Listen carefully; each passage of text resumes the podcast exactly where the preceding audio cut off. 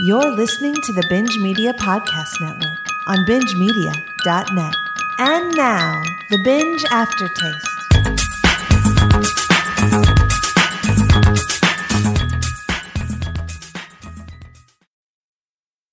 Everything's going to be okay. What's your name? I'm Trent. This is my sister, Maddox. How old are you guys? I'll guess. I'm good at this. You're eleven, right, Trent? I'm six. No. Really, are you ten, eleven? He's not lying. He's six. I'm specifically six and a quarter. She's eleven. They're feeling unsafe. There is a lot going on here. They're playing with us. Let's leave it. Have you seen my children? is, is everyone trying to play a joke on us? Welcome to this review of Old, part of the Binge Movie Aftertaste, M. Night Shyamalan Retrospective. What if we spend this whole time trying to get out of here? We still don't make it! Join Garrett, Matt, and the returning Mike Guarneri as they look at the entire span of Shyamalan's work. I don't like this dynamic at all. From that little-known e-weekly emission, The Sixth Sense, all the way through his new release Old, coming out July twenty-third, the boys look at all the signs of what makes Shyamalan possess one of the most fascinating careers in the history of Hollywood. We really don't know what happened. Why did Shyamalan become the black sheep and not join his family in the doctor's profession? It'll be too short if we don't try. When did everything go wrong? We'll find another way. Why the hell did Mike not see The Sixth Sense until this retrospective? His nose is bleeding. I think he got that when she was trying to defend herself. The answers to all these questions and more, all coming up, courtesy of Binge Media. I think we will all have to leave this beach.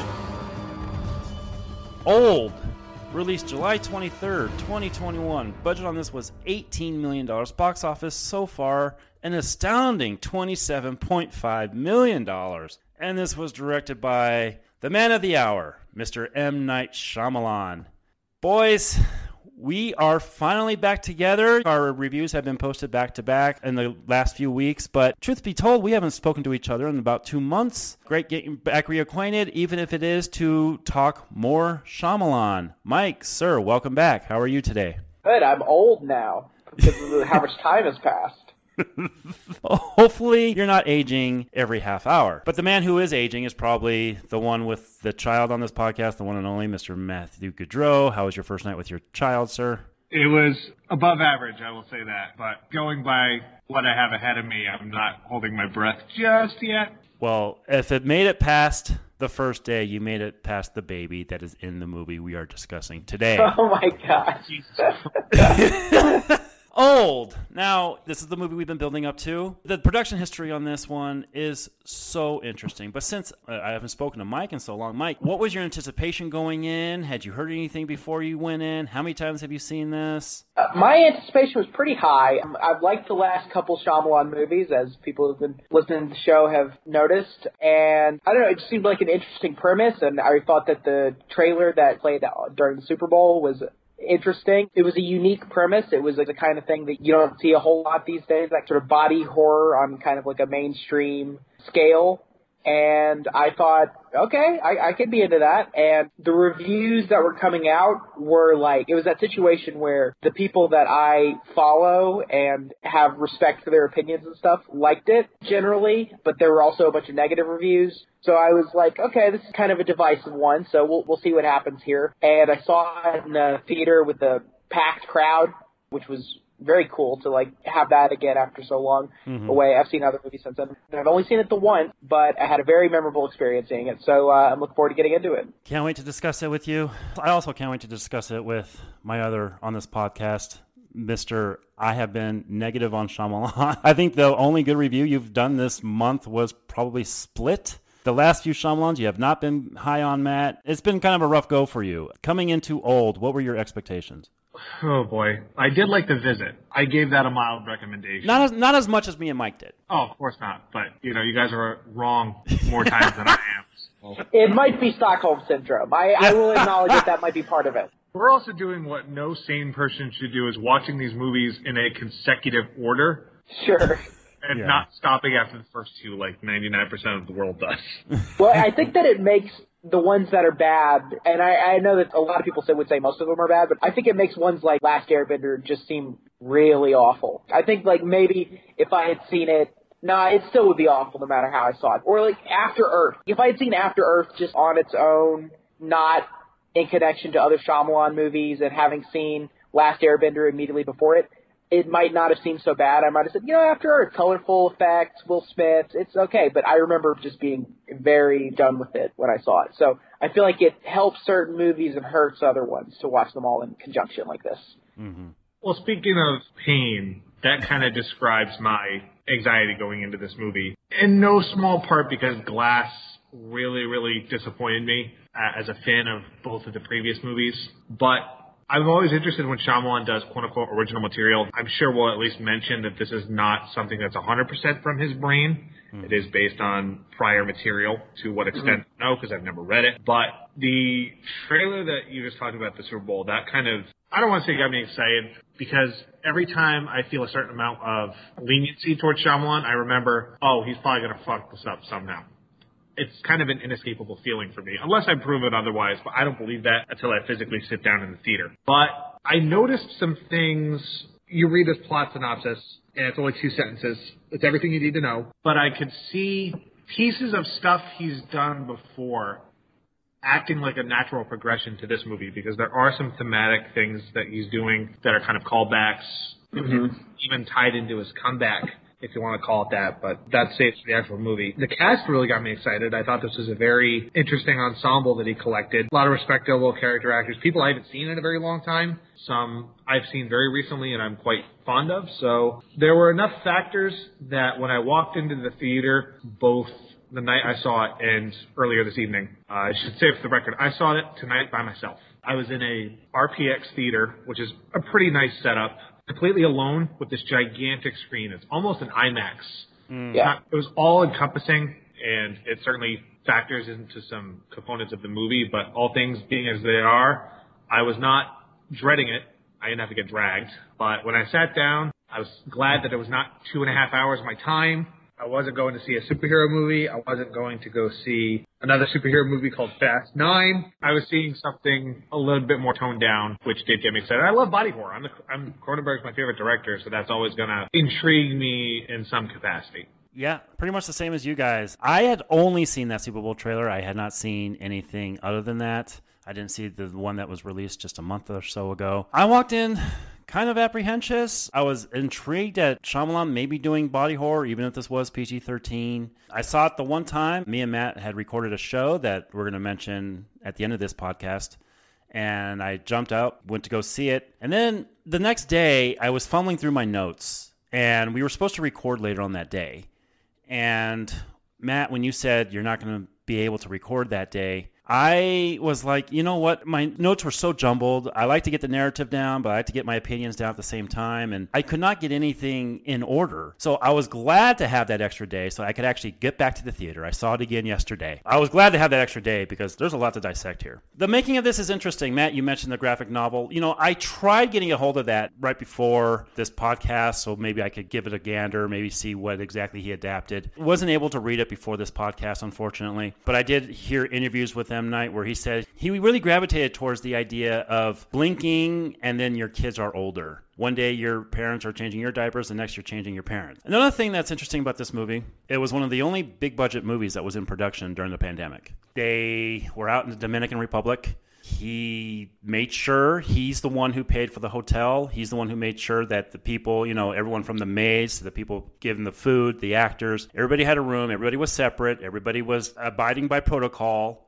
And none of them had any positive COVID cases. And he's actually very proud of that if you listen to him in interviews leading up to the release of this. Another thing about this movie, it was a family process. His daughter was on the second unit of this movie. And his other daughter did a song that's on the soundtrack. So it's really weird. He's, and he has said in interviews that it's been kind of surreal to see pictures of his daughter on his lap during the making of Unbreakable.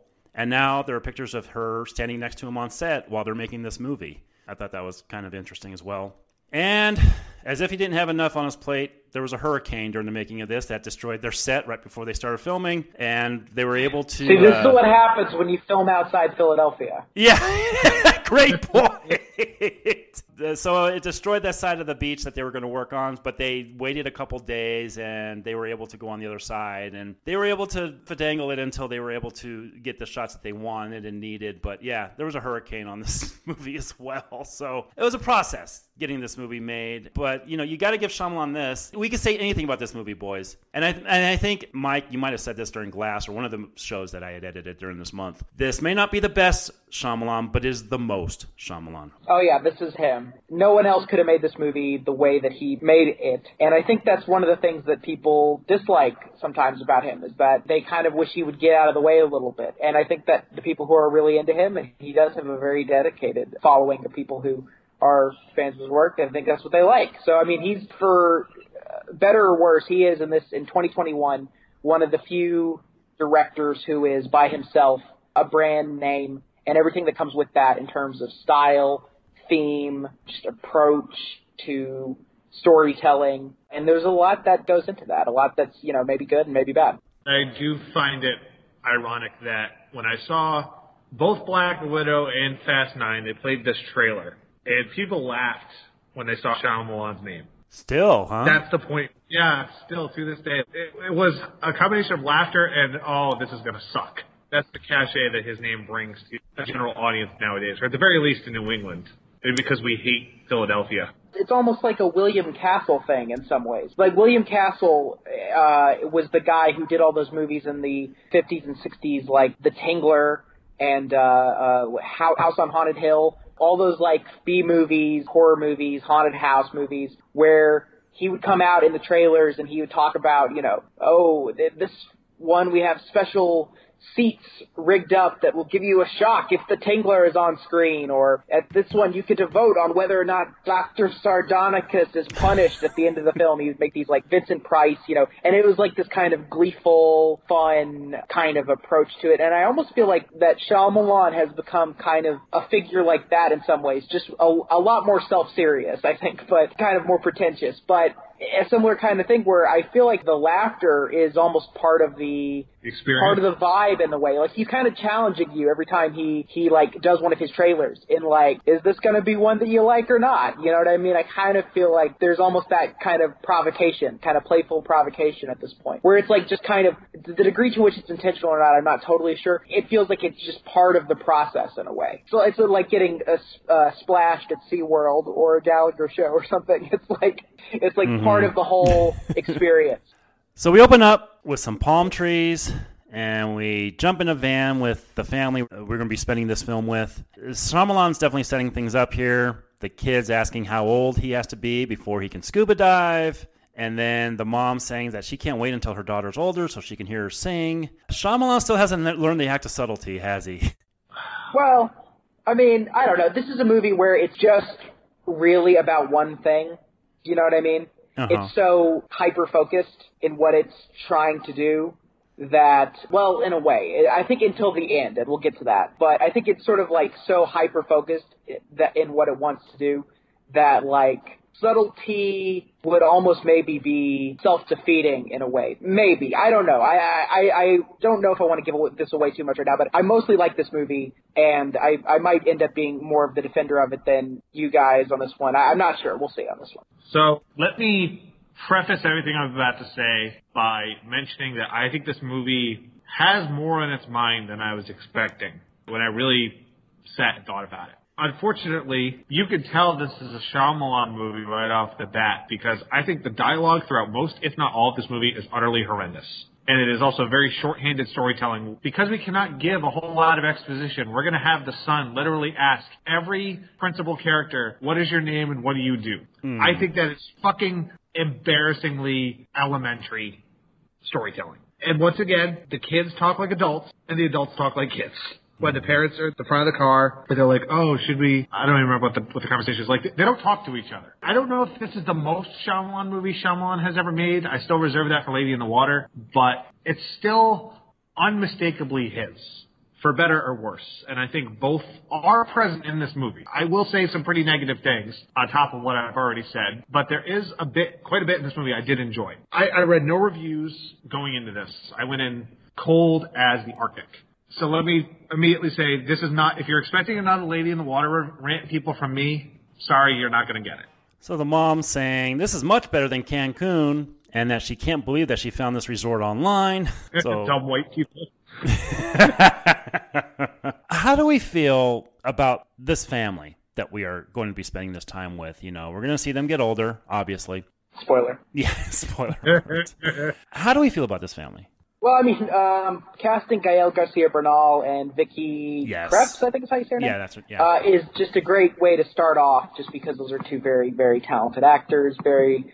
Uh, well, I guess I've only seen Vicky Krieps in Phantom Thread, so I don't know how she is in other movies. Uh, maybe she's terrible in every other movie, I don't know, but Gael Garcia Bernal certainly is, is an extremely reliable and uh, dependable actor, and casting the two of them, and they've got a lot of integrity, and they just bring a certain level of class to it, and so I think that's starting off on a good note. And I thought that the kid actors were also pretty good, which is interesting, because that's sometimes the case in Shyamalan movies, and other times not the case. The dialogue, you're right, uh, is a little on the nose, kind of, you know, sort of a little elementary. It didn't bother me so much here. I kind of, I'm going to make it a point of comparison, which is that this is sort of, when he made The Happening, Shyamalan talked about how that was his attempt to do like a B movie, and I mm. think that movie really fails at that.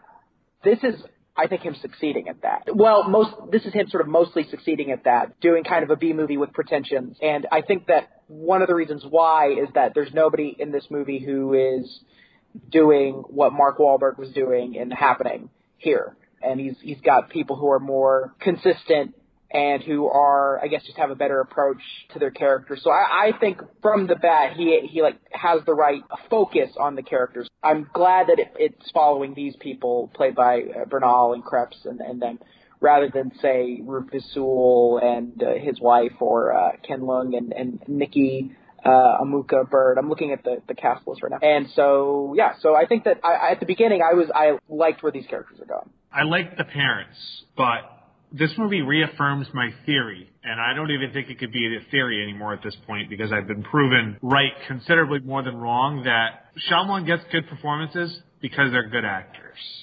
Because I've seen both of them do pretty remarkable work. I love The Motorcycle Diaries. That's what I know Gael Garcia Bernal from the most. Yeah, I've seen Phantom Thread.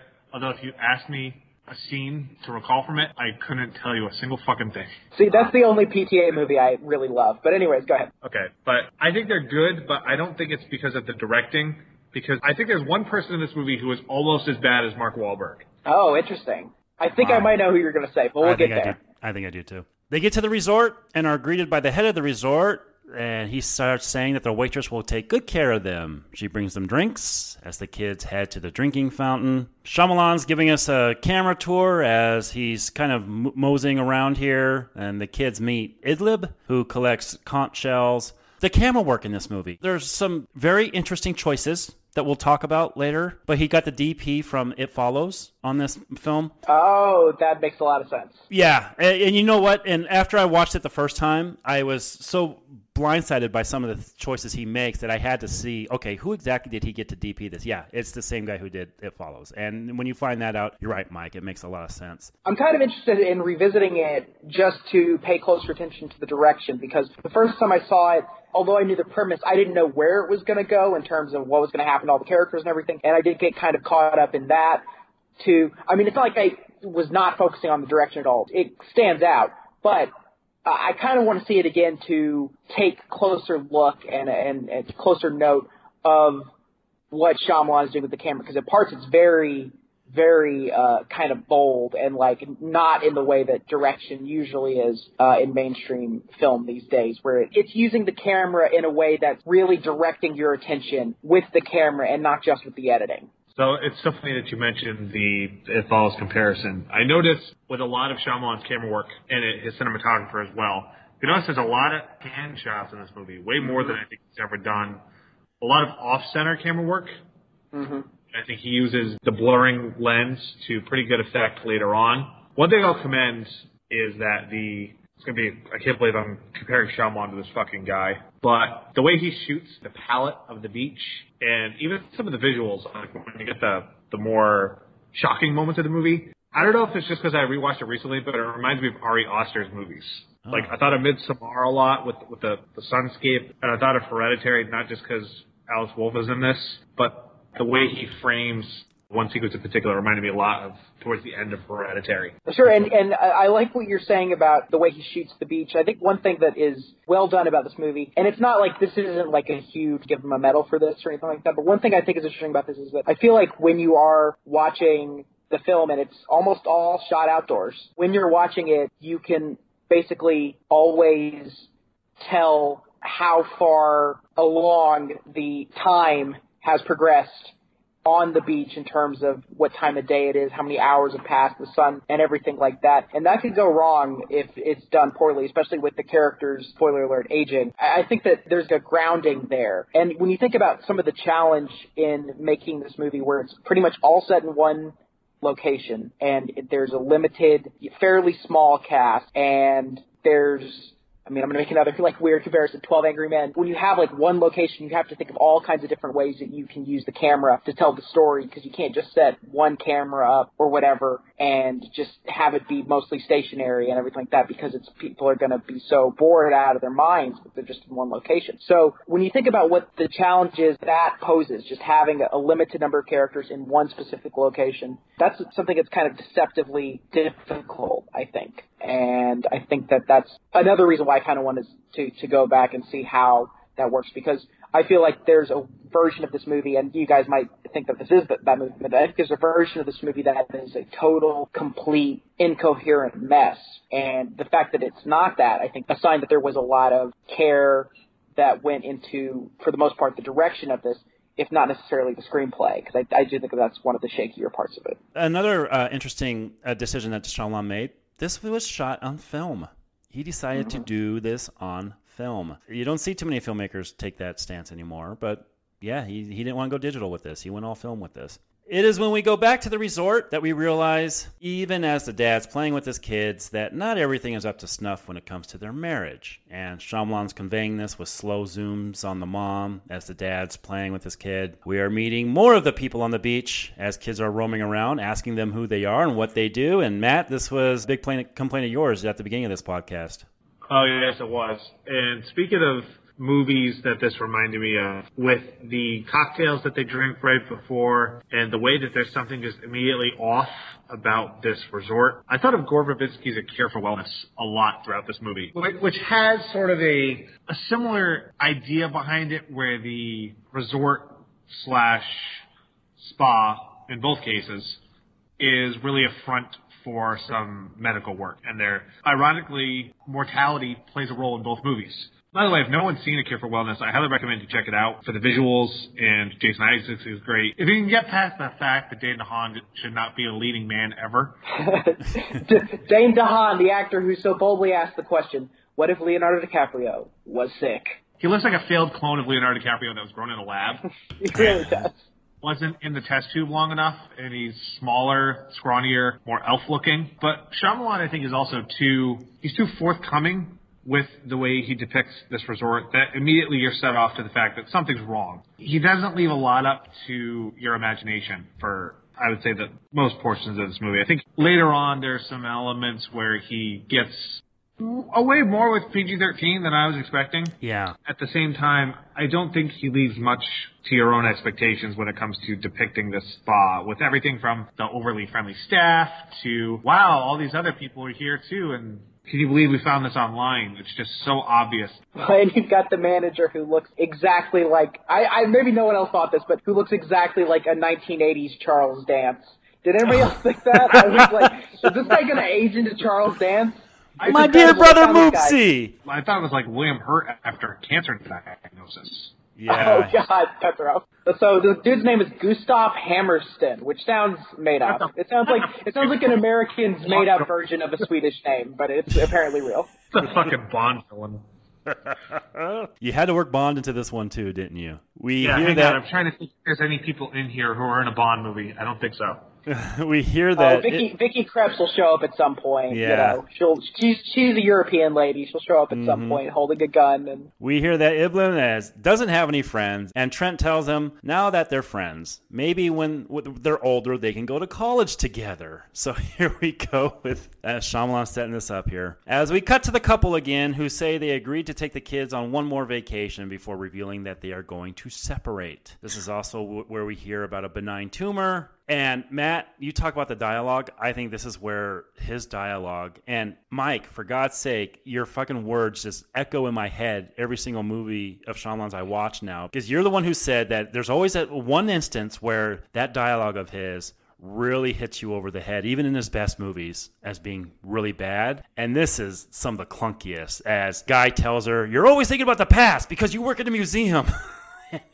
All this shit. Oh my and fucking you god! The, you focus too much on the future because you're an insurance analyst. Oh, like, the, oh for God's sakes, does this guy have to be so literal with all of his dialogue? Yeah, yeah, it hit me over the fucking head. So okay, so I have not read the original Swiss graphic novel Sandcastle, but I read about it after I saw the movie. I was like, I want to find out what's different because I heard it was similar in some ways, but very different in others. And apparently the original graphic novel takes place entirely on the beach. There's no scenes at the hotel, either at the beginning or the end of the film. It's all on the beach. And I, I don't, I, I don't know if that would have necessarily been the right choice for a movie, but I do think that the clunkiest parts of the movie are mostly at the end.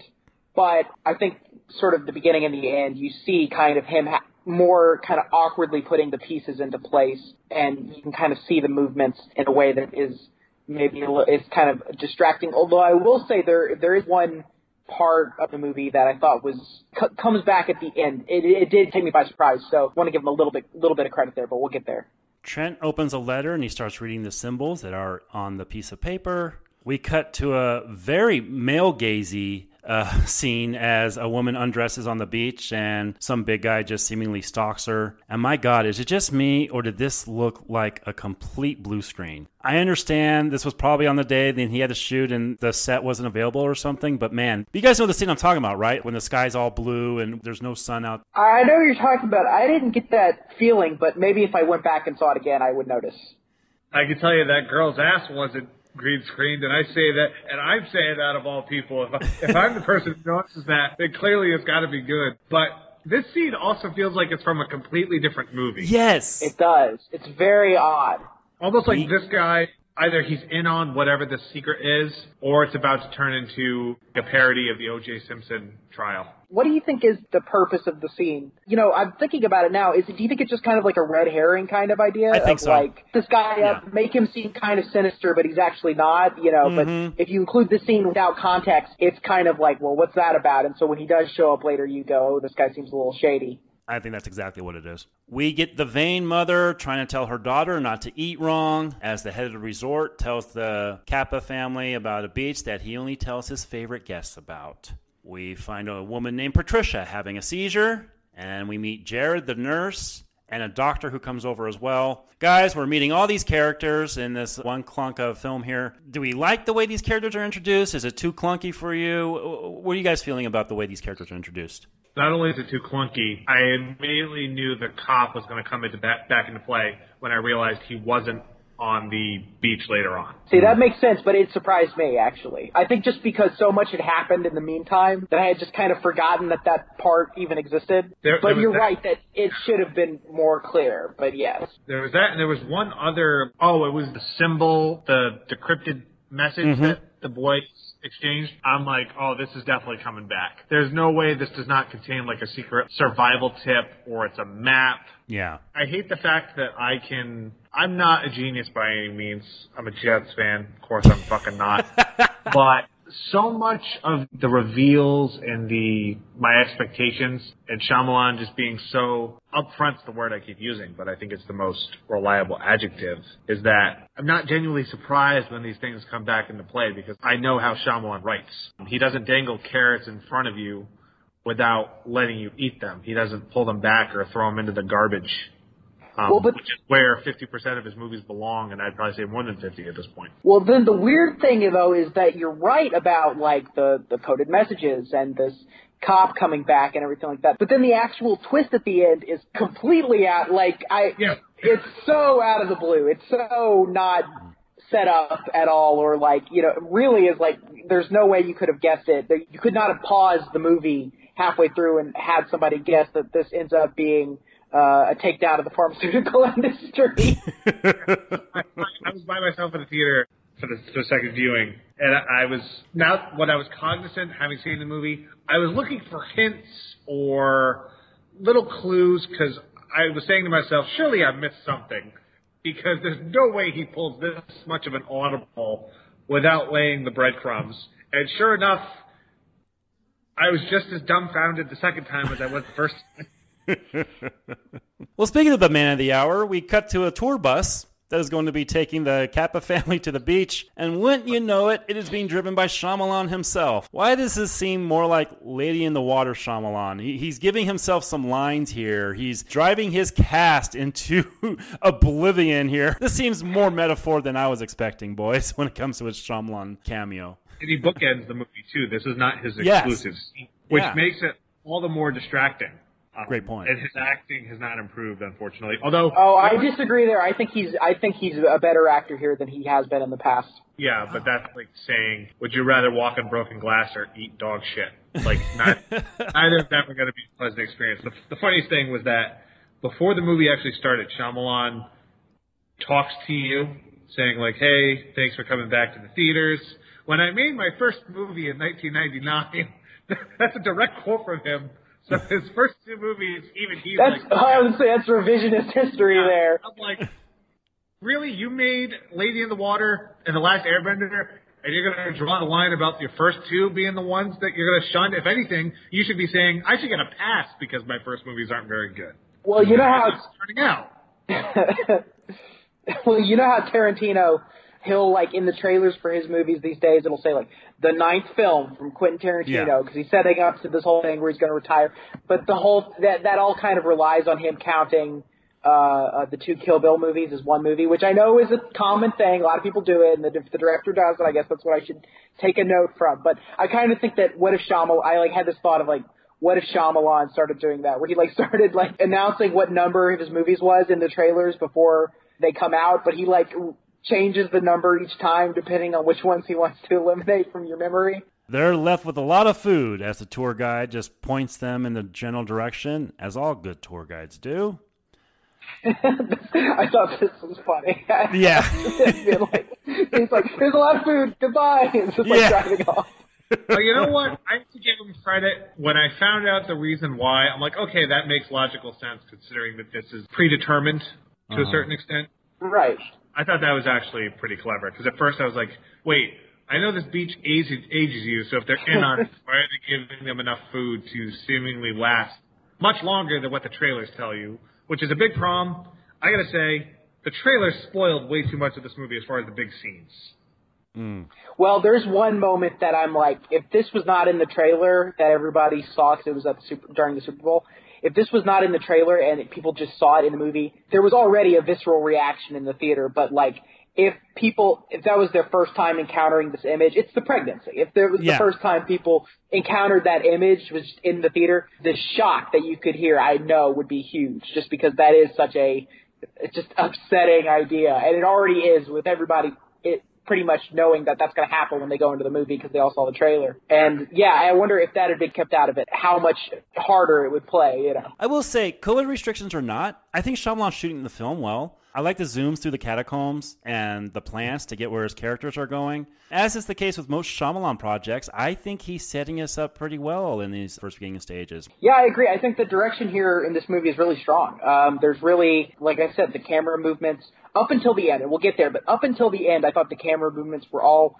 really well motivated and pulled off in, in an effective way, and I think that he uses the both the, the sound and the visuals to convey a lot about the characters, what they're going through, and to hide things from us, in a, sometimes in a way that's obvious, but in a way that I think is smart, because this uh, premise could go wrong in a lot of different ways. I mean, I think it, it go, does go wrong in a couple ways, but I, I think that this is a, a very, I mean, I've used the word a lot this series, but a very confidently directed film. Mm-hmm. And um, I think, you know, if if I was going to fault this movie on anything, it wouldn't be on the management of the visuals. Confident's the right word. I don't think there's anything in this movie that feels like a studio note or a compromise. It's distinctly him, for better or for worse. And I feel like you have to say that with every single movie. One thing I do like with his with his shot compositions is that outside of the big perspective shots from above, he does a good job of keeping the beach to like a strip. Yes. Like, he doesn't really use the vastness of the sand beach itself. He does it with the, the catacombs and the, the, the people watching on the cliffs and the, the sheer size of the ocean, but the beach itself is not, the whole entirety is not used. Although with the amount of times people run back and forth, they still ask, where are the kids? I'm like, you dumb motherfuckers. But you're right, though, that it's not it's not like a, a Western with big vistas, which in theory it could be, like, it w- because it is a beach and everything like that. And you could shoot the hell out of the sky and the horizon and make it look really huge and stuff like that. But it, it feels almost claustrophobic, mm. even though there's a lot, even though it's literally set in open spaces and everything. It feels, you, you do get the sense of them being trapped. Prisca challenges Guy to tell her what book she's reading, which he is stumped by, as Miss Size Sedan is found. Why does Shyamalan have rappers in his later films? Why does he do this? I understand the premise is... Wait, wait, what other rappers are his movies? Oh, well, the remember kid the kid? The Visit. Um, yes, yes, yes. Does Hedwig rap? He listens to rap. Yeah, that's he, right. He listens to rap, yeah. I understand the premise of having this guy here because they they want they want somebody who's well known, blah blah blah, which we'll get to the reveal at the end of this film. But this, this premise that he has of this guy, this character is the most superfluous of all of them. You yes. could take him out and it changes nothing, because sure. one of my problems with the movie is that it contradicts itself a lot and it's not consistent all the time, because this character will have spent, up until his death, he has spent more time on the beach than anyone else. Yeah. But has not aged. Yeah. And they, they make a joke out of it with the stupid black don't crack line that got chuckles out of maybe one deaf guy in the front row. But outside of that, it doesn't make any sense why he doesn't look like, I don't know, he doesn't look like James Earl Jones by the yeah. end of this movie. Good point. I had thought about that. Actually, I had thought about that, but yeah, I, had, I was not focused on it too much. Yeah. The biggest contradiction as far as not adhering to the rules. Now, granted, everybody in this movie, it's not just a beach, it's individual vortexes, because everyone ages at a different rate. You, yeah, mm. you really can't think too hard about a lot of aspects of it, just because it's like, well, wait a second, the food, they have to consume a lot of food, but... Well, hold on. How does that affect the? There's really like it, it's like a time travel movie where it's like it should make sense up to a point, but at a certain point, if you expand too much energy thinking about it, you're just gonna. It, it's like the scene in, in the second Austin Powers where where he goes cross-eyed, and then Michael York uh, just uh, says, "Oh, I, I think it's best if you enjoy yourself and just not try and worry about these things." And then he looks directly at the camera and goes, "That goes for you too."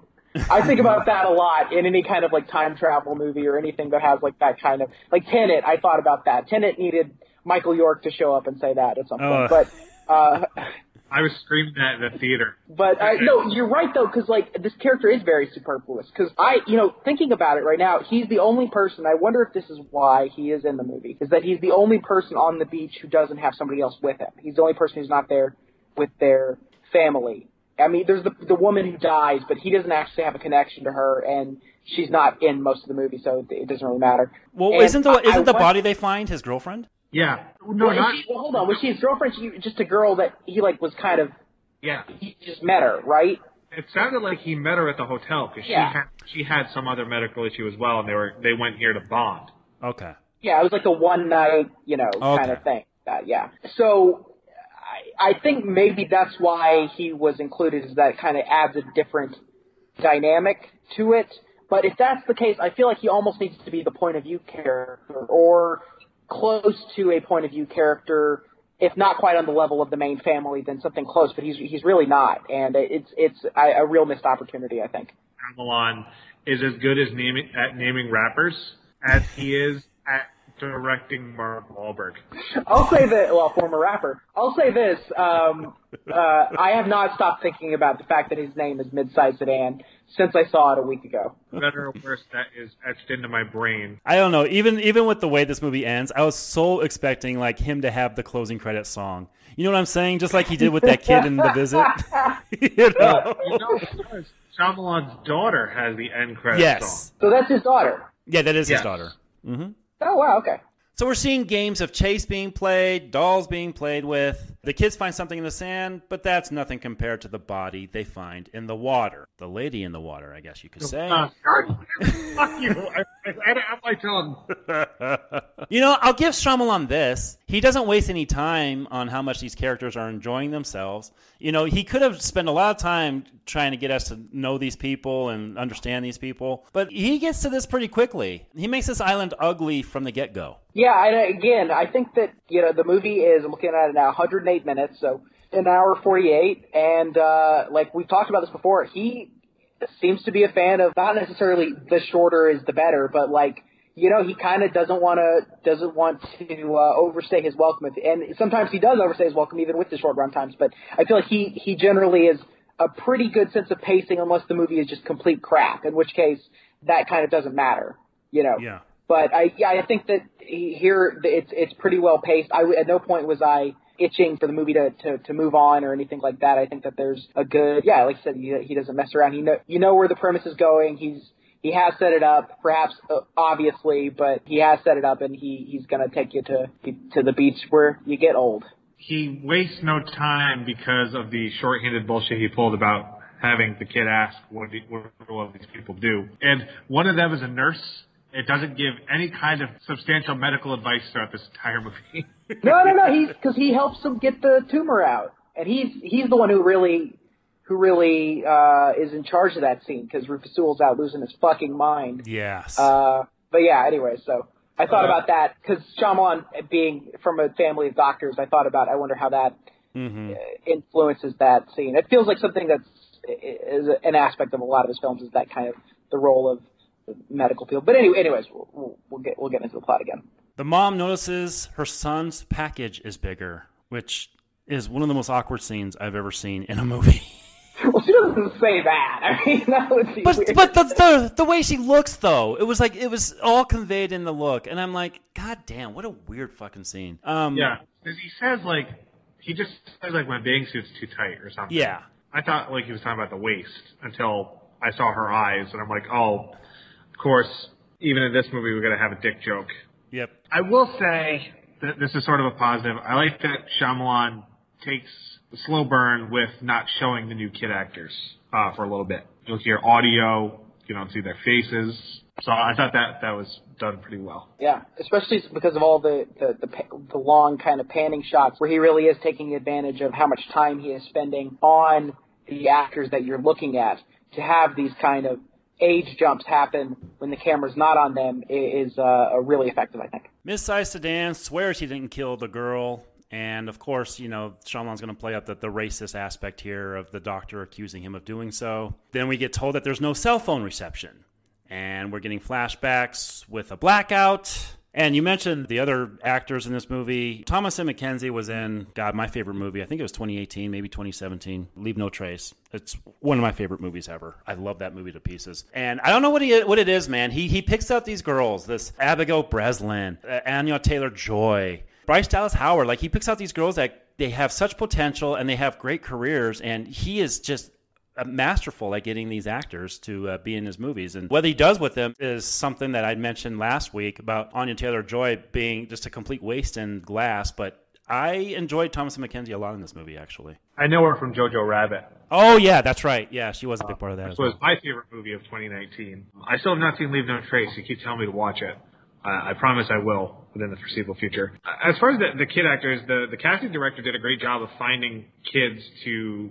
slash adults to be the steady progressions as far as finding convincing kids as they right. age.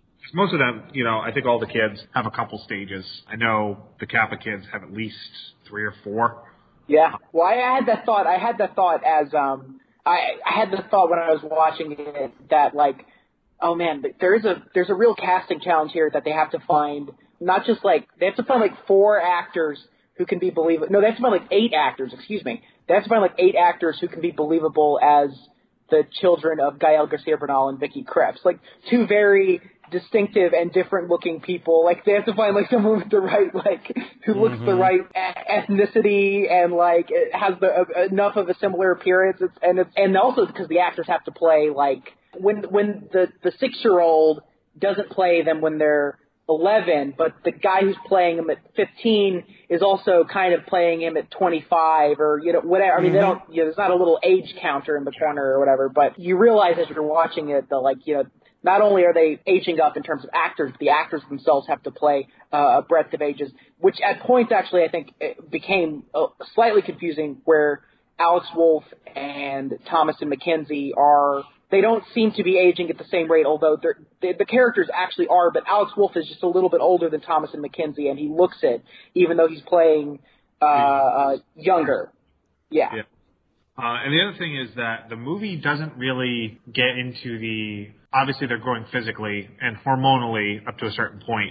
But I get the sense that their brains stop maturing after a certain point. Well, it's the the way that they the way that they described it was sort of well, no, not I don't think they described it in the movie, but it was an interview. Is that they, they sort of thought of it as that like their brain is maturing in terms of their capacity and the complexity of their thought, but they don't have the life experience, mm-hmm. so they're they're still naive. But you're right that it, it's yeah, it's weird. I mean, it's a it's a premise that's so bizarre that, like, you know, there, there's all kinds of holes in it, and like Garrett, in a lot of ways this is a it's an indirect sequel slash spinoff to Flight of the Navigator. Oh Christ! Because I get the sense that like once Alex Wolff and Thomasin McKenzie, sometimes they play it like they're, you know, sixteen, eighteen. Sometimes they still feel like they're ten. Yeah. Or mm-hmm. yeah. I don't think that's always consistent. I, I'm gonna say for the record, I I missed Rufus Sewell playing scumbags because he was like the king of snobby, aristocratic assholes back in the early two thousands between A Knight's Tale, The Illusionist, and uh, Master Zorro. I was so glad that not only is he in this movie as a British, we had to make him racist just because it's Rufus Sewell. Yeah. uh, I think he's actually, he's really good in the movie. I'll say the, the one person that stuck in my craw was Jaren, the, the nurse. Same. I thought, oh, okay. Fucking terrible. I, I'm I'm with you on that. Whenever he was like, "Hey, my name's Jer- my name is Jared," like mm-hmm. it, it, now part, part of that's a dialogue, but part of it is that this guy, I don't think he ever convinced me that he could convey authority in this group. And we have reviewed this actor, Garrett. He was in X-Men three. No shit. Wow. Oh, okay. I know him best from the episode of Sopranos where he's the mental patient who beats oh, the shit out of Uncle June. Does anyone oh, remember that right. one? Yeah, like, yeah. Like wow. Carter Chong or something like that. Yeah, yeah, that's exactly what it is. I'm looking up the Wikipedia now, yeah. Oh, he was also in Red Dragon, so he's a Brett Ratner regular. Jesus. What an honor. So the three of us have reviewed him as well. Charles is being told to help these people through this, but a woman dies that he can't save, so apparently this is what causes him to go absolutely mental. We're hearing everybody's names and what they do as the kids are revealed to now be older, as is everyone. So we're seeing more mental breakdowns happen as Charles and Sedan seem to be seem to have massive headaches. Well, I just want to say I don't I don't I want to prevent you from getting any kind of well actually comments, but uh, the, the the reason why he's going crazy, why Rufus Sewell Charles is going crazy, is because he has some kind of schizophrenia, yeah, right, which they which they bring yeah. up at the end, and so the years are progressing and it's becoming worse. But you know, it's it's happening so rapidly that that's really what it is. At first, I thought maybe it was because he's the oldest of the people on the beach, other than the the, the mother, mm-hmm. uh, that maybe he was dealing with some like dementia, some early senility, you know, kind of coming. But no, they they they say it at the end that it was uh, schizophrenia, which which makes a little bit more sense, because I do think, like, I don't think that as people get senile, they become violent. Well, but also people who are schizophrenic don't necessarily become violent either. I don't know. People have complained about uh, Shyamalan's uh, portrayal of people with mental illness. Uh, We've before. complained about it on this podcast. Yeah, yeah, right. So, you know, th- this is another point in that uh, in that in that spreadsheet. I'll talk about that once we get to towards the third act of the movie. How do you guys feel Shyamalan's doing creating a sense of paranoia here? I think it's okay once we start getting into the narrative here, the, the main crux of the movie, the heart of the movie. I think it's good. I think it's interesting that I was reading, again, about the original graphic novel, and apparently in the graphic novel, that element is less present in that when people die in the graphic novel, they die of old age. That's just that's what happens to each character, is that eventually at a certain point they get too old and they die. Uh, whereas in this, people are dying left and right because of murder, or they die in some kind of accident. They're trying to swim away. They have, you know, an epileptic fit. And so it's like it, it's more – it almost has like a slasher movie structure, even though there's not that much murder in it. It almost has that kind of structure where people are kind of being picked off one by one. And that kind of pushes the movie – more in that kind of horror thriller sort of direction, which is already inherent kind of in the premise. But there's parts of it that I almost feel like Shyamalan almost wanted to make a movie that had less of a horror aspect than his than some of his previous films. It says here that Shyamalan described the movie as, quote, a Bergman blockbuster, unquote, which is a mm-hmm. pretentious comment, but Very but so. is kind of, I think, but I, I kind of see what he's what he's getting at in the sense of, like, it really is basically, it's a movie about aging, and it's a movie about how time is fleeting, and, you know, and how the people around us can make the fact that we're getting old and the fact that we will eventually die ultimately not matter, because you're sharing the time that you have with somebody that you care about. And there's something that's meaningful about that and everything like that. But then I feel like maybe just because of the fact that there's such, there's the horror inherent in the premise, that he may, it maybe pushes him towards that kind of, the idea of playing up the paranoia and some of the violence and stuff like that in a way that I do think is effective. But I wonder if this was not a horror movie, essentially. This was more of like, you know, an art film, uh, that's kind of a loaded word, but loaded phrase, but, Uh, if it was more like that, whether or not it would be more successful. I don't know. I don't know. Just something to mm. think about. So Charles attacks Sedan, who is freaking out about the girl who had died, and we find out that she also had M S. We find that the cove is unswimmable. Matt, what is it with us reviewing movies with magnets as part of its main narrative? In movies, much like Lady in the Water, this is a movie where people can hold their breath underwater for an episode. Yeah. Oh, yeah. We'll get to that. If they had run into Paul Giamatti under the water, I would have flipped my fucking shit. It would have been bigger than the moment at the end of Split. I kid you not, Paul Giamatti should have played the main pharmacist. It could have been like he, he's reprising his role from The Truman Show. Oh, shit, yeah. Oh, that would be fun. Who was that guy? Well, I don't know. We'll get to that. What do you guys think about this reveal about this cove being unswimmable and these rocks having some sort of magnets or something that keeps them from leaving? This was my big question going into the movie, because I, t- I talk about this with haunted house movies. Why don't they just leave? Right. Because mm. that was the big question from the trailer. It's not explained. It's, right. Just leave the beach. Yeah. Yeah. Right. I'm like, why can't you just get in your car and leave? So they addressed both. A, there's no car. B, they have A T and T, so there's no there's no bars. No service. The classic thing horror movies have to do these days to yeah, justify. Yeah. Uh, you know. th- this felt like a a nineties thriller with some, like, you know, modern sensibilities and some modern aesthetics and some modern social commentary. But th- this gets into my my big one of my biggest issues is that I think leaving stuff to ambiguity would have actually benefited this movie. It's just say it's part of nature, and it makes yeah. the characters the, the characters it makes them all the smarter because they can decipher this, but it also makes them all the more stupid because it takes them so long to figure out why don't we just swim try swimming underwater. Yeah, I think there's too much time spent on like the mechanics of like trying to get away and like or like can can you escape and everything like that, because ultimately the reason why it's there is just to prevent them from leaving. So I think once you establish that, that should just kind of be there, and that'll tie into the ending there. We'll get to that. I mean, you should have just ripped off the fucking Hunger Games where they're in a dome.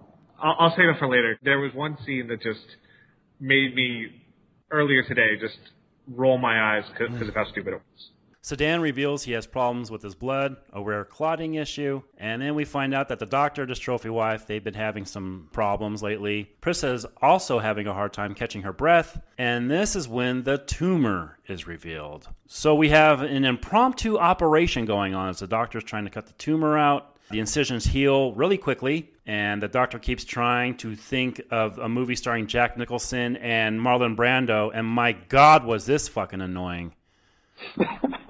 Oh. I gotta.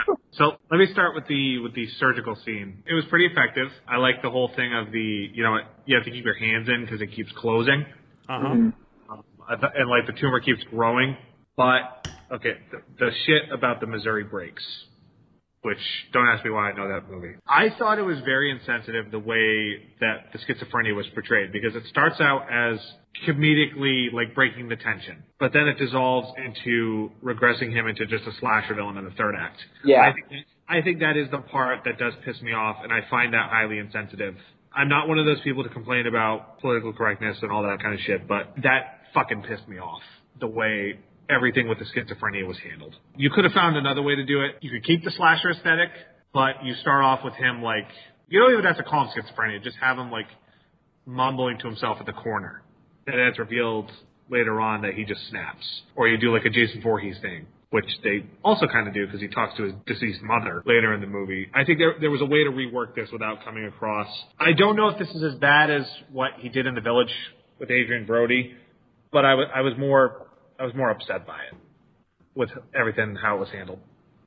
Yeah, I like, totally like reasonable, that, yeah. The stuff with Brando and Nicholson, that might as well be the hot dog thing from The Happening. Well, that's the thing, is that, like, so many of his characters talk like that weird way anyway, so it's like, that shouldn't be a sign that there's something, you know what I mean? Like, yeah. His characters all kind of talk like that anyways, like, with weird obsessions that is are, like, weirdly not acknowledged as being weird, but it's like, and here, here that's supposed to be a sign that he has some sort of terrible illness that is going to eventually turn him into, like you say, like a Jason Voorhees. Like, yeah, right. So it really is not handled well. I agree completely on that. Going back to the surgery, as a fan of body horror, I kind of dug this. And this is when yeah. the P G thirteen rating, I didn't even, I, honestly, I spent this entire movie thinking it was R. I didn't realize till afterwards that it was a P G thirteen movie. We already got Matt's impressions of it. Uh, Mike, what'd you feel about the operation here?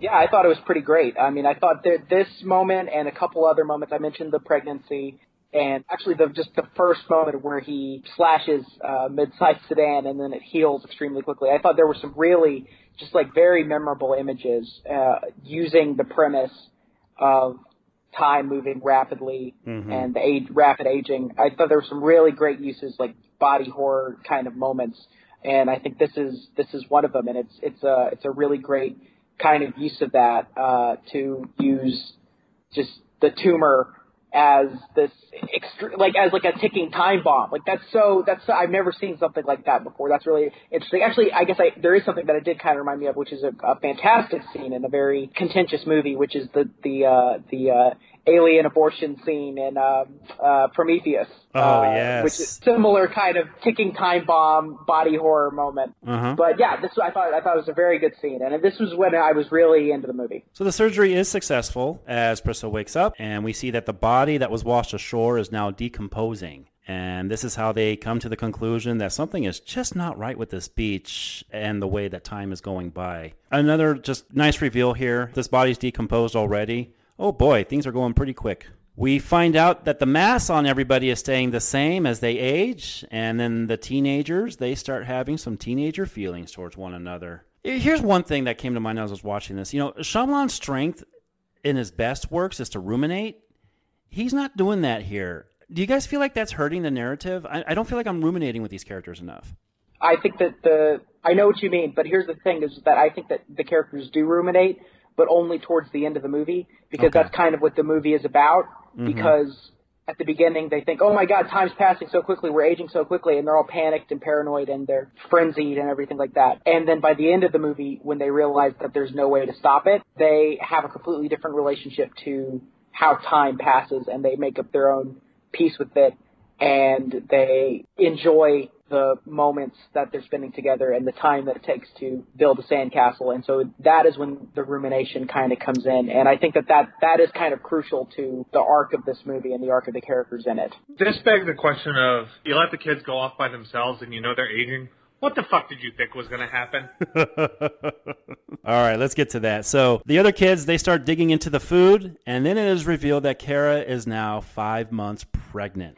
This pregnancy does one thing that helps, I think. I, I think it defiantly tells us just how fast time is moving. So I thought that was wise on Shyamalan's part. Oh yeah, I mean it's just a great image. I mean it's just a it's yeah. and by great image I just mean it's just so shocking and it's so upsetting. You just you don't want it to happen. And like yeah, I mean because you just you know that this character was five minutes ago like a five year old girl and here she is she's five months pregnant and she's an adult. You know what I mean? And it's it's just it it's such a great and it's like it is kind of like it's uncomfortable in a way that I I genuinely appreciated in the mm-hmm. sense that like a lot of horror is like uncomfortable stuff that is only uncomfortable because we know that it's supposed to be uncomfortable. Do you know what mm-hmm. I'm saying?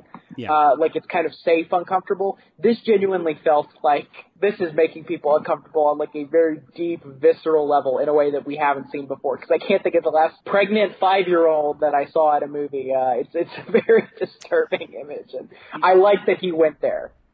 That's a great point because, you know, on, on the horror that me and Matt, we've reviewed a hundred horror films on the show, but the stuff like the Freddy movies, like that's safe horror. You know, that's stuff I watched as a kid and, you know, that that's stuff that I really grooved to that as a teenager growing up. This stuff, this kind of stuff of this girl being pregnant, you're absolutely right, Mike. This is the stuff that makes you uncomfortable and this is not safe. So I, I agree with you. I think that that was pretty well done. Yeah, this was the, the money shot that I wish was not in the trailer. Yeah. Yes. Because I knew it was coming, and there was no surprise. It's upsetting for the kind of movie it is, but mm-hmm. I think it's it's done pretty well. So we get an impromptu birth, and then the baby just dies. We're hearing about love lost, as the doctor is now on a murderous rampage, having killed Sedan. Oh, boy. Um, you know, Shyamalan's using some weird camera filters during these scenes. But, Matt, you know what came to mind as I was watching this? It was in Sunshine when all of a sudden that movie turns into a slasher film. Yeah.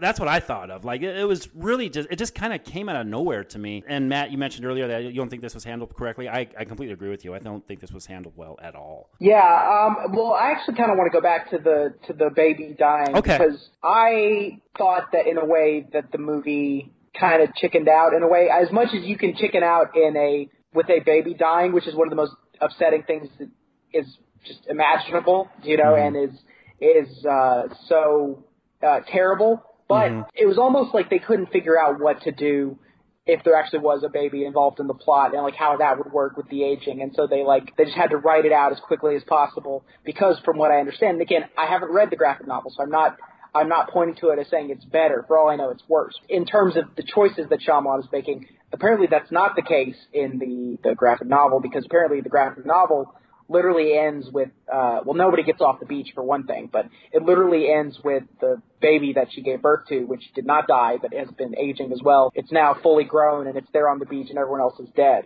And like, I kind of feel like that's, yeah, and, and so in some ways, like that's the natural conclusion of where the story kind of should lead in a way. If it's, you know, if it's kind of just a metaphor for the aging process and just like kicking it up, then I kind of feel like that's, we'll get to the ending, but, you know, it, I, I, I sort of feel like the film sort of peaks a little bit with the pregnancy scene and doesn't quite get to that level of uh, of uh, horror again, in part because of where he takes it immediately afterwards. But, and yeah, and then, yeah, and then you bring up the, the, the murder, the violence between uh, uh, Charles and mid-sized Sedan, and yeah, it's not it's not well handled for reasons that we went into. So Jaren makes an attempt to swim out as the group starts revealing just how they were brought to this island.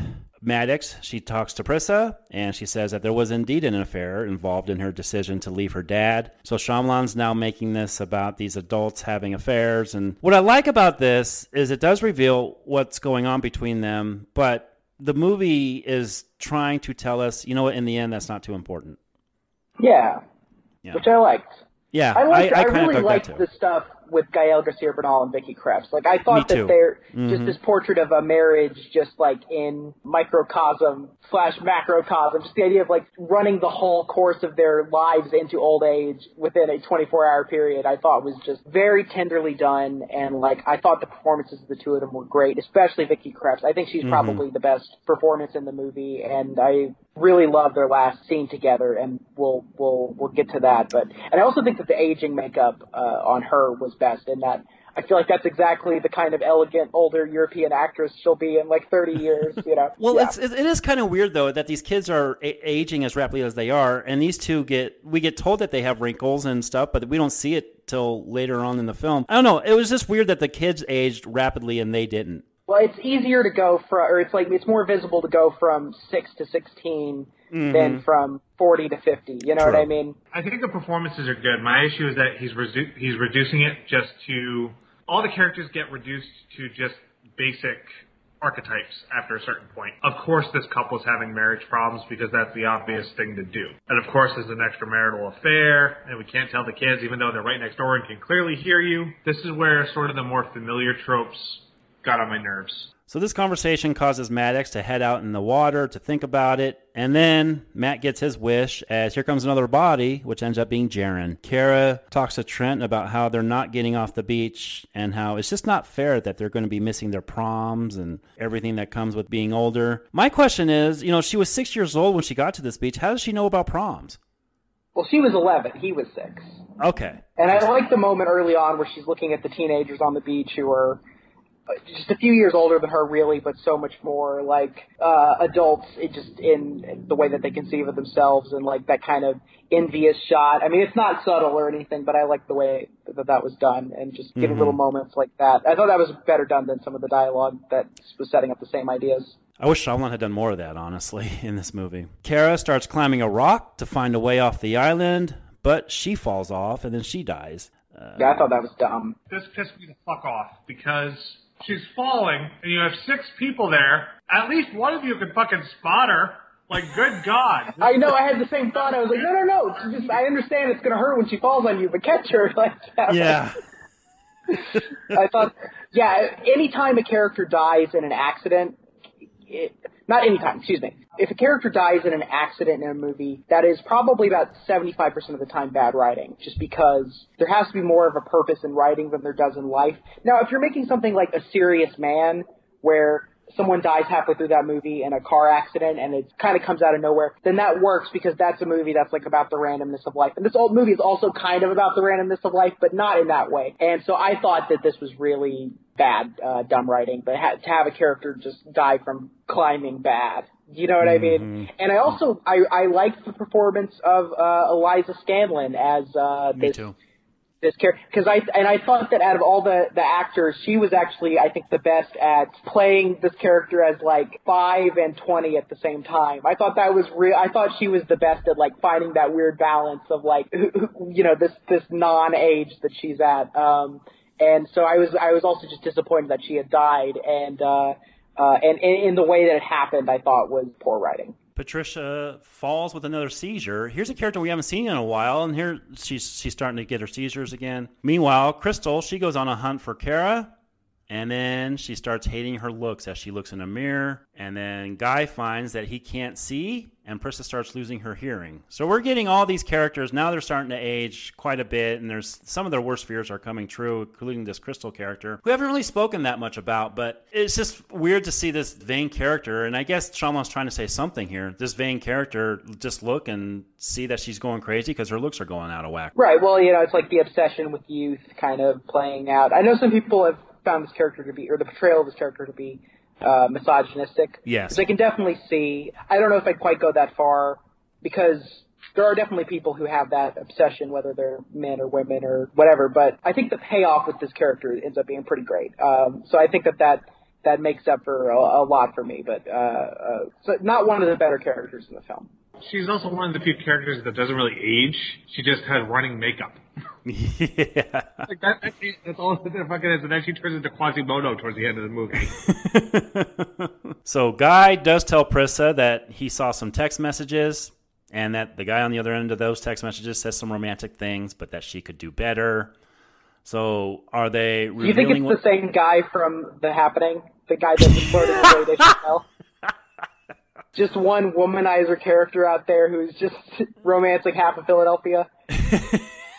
So are they realizing what's actually important here? Because she does tell him that there is no place she would rather be than with him. Well, like I said, this was the part of the movie that, or like one aspect of the movie that I really liked was just the journey of these two characters and about how their personal kind of tensions and stuff, uh, when they took a look at the bigger perspective, that how they didn't really matter because of how much they, they really did love each other and how much they made each other's lives worthwhile, that like little things along the way didn't really matter so much when you're aging fifty years in a day, you know. Yeah, so I thought that was really, I, I, I liked that a lot, and, uh, I, I, you know, I like, this was, I was, like I said, probably my favorite part of the film, like, not that scene specifically, but just the arc of those characters, because I, I, I just was really, I, I thought that the way that Bernal and Krieps played it was very straightforward and very sincere, and was the most effective of the the film's attempts at giving emotional meaning to, to the characters and to the stakes of the movie.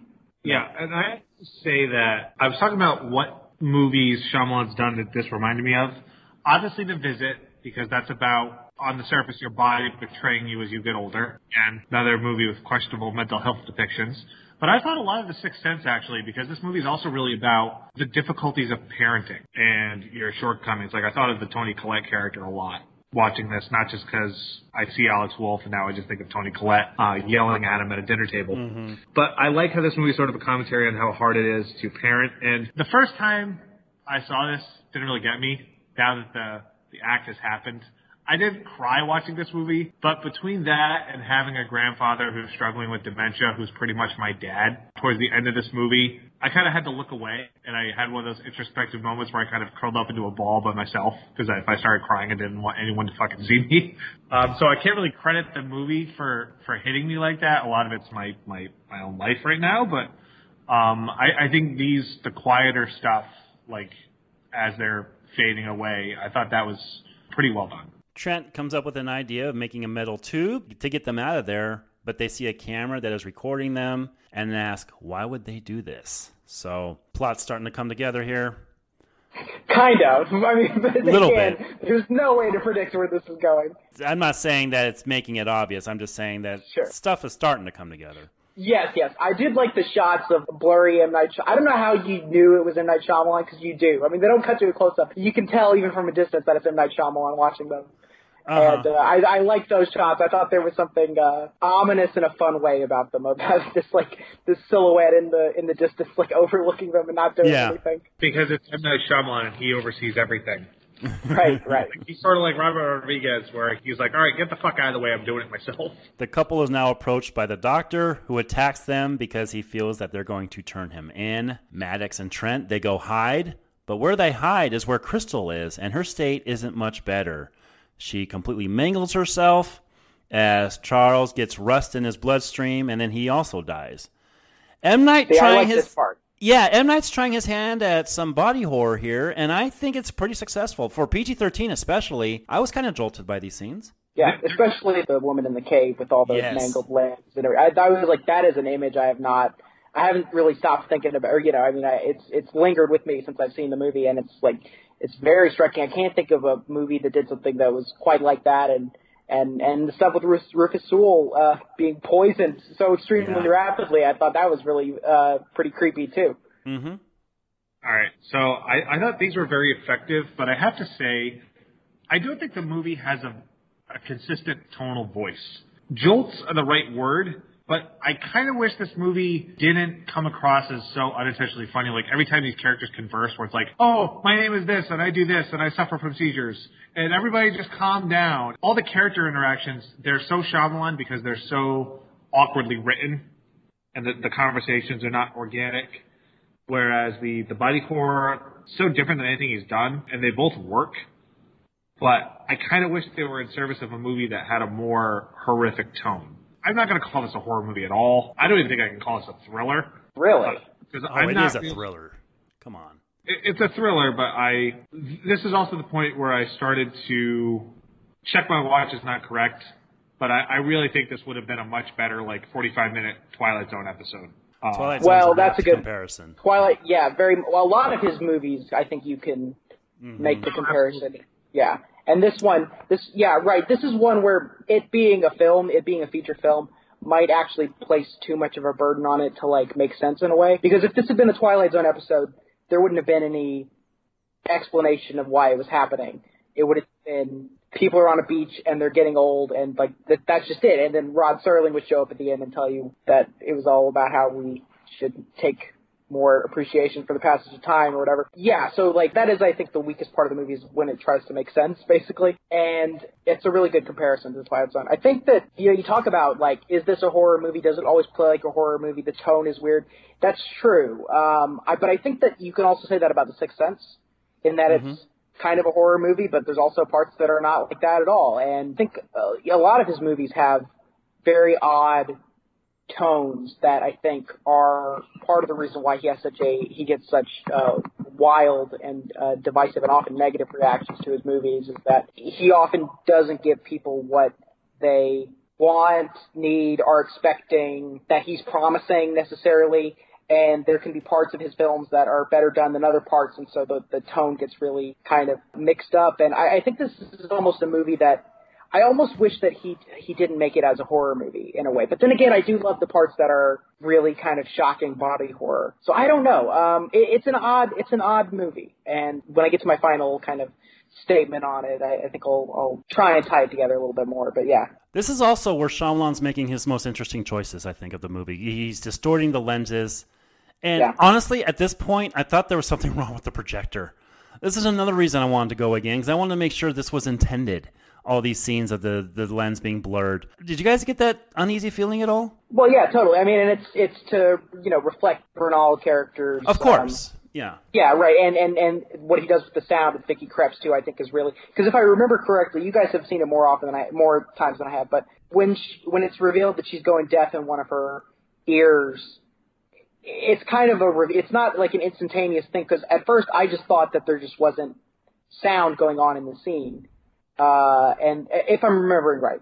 And then it's kind of revealed, no, there's been stuff that's been going on, she just can't hear it, and it's yeah. done in a uh, mm-hmm. a way that I think is really effective, and I and especially now that because it's it's taking place at night and it's dark and there's not a lot of lighting, and him using these ways to actually deprive you.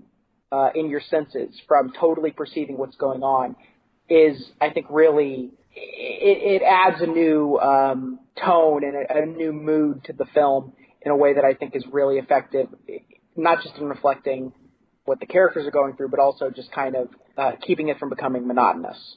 When it initially first happened, I didn't take it as her going deaf. I thought she was purposely trying to block out the other conversations to, like, clear her head. And then once she started leaning into all the conversations, that's when I put the pieces together that she was going deaf. Yeah, that's exactly what I was thinking as well. So the Kappas, they're talking about their feelings and how this experience has helped put aside all the problems they had before. Trent and Maddox, they figure they only have about thirteen hours left, so they go and build a sandcastle. I found this scene to be rather sweet, actually, the scene of them building the sandcastle.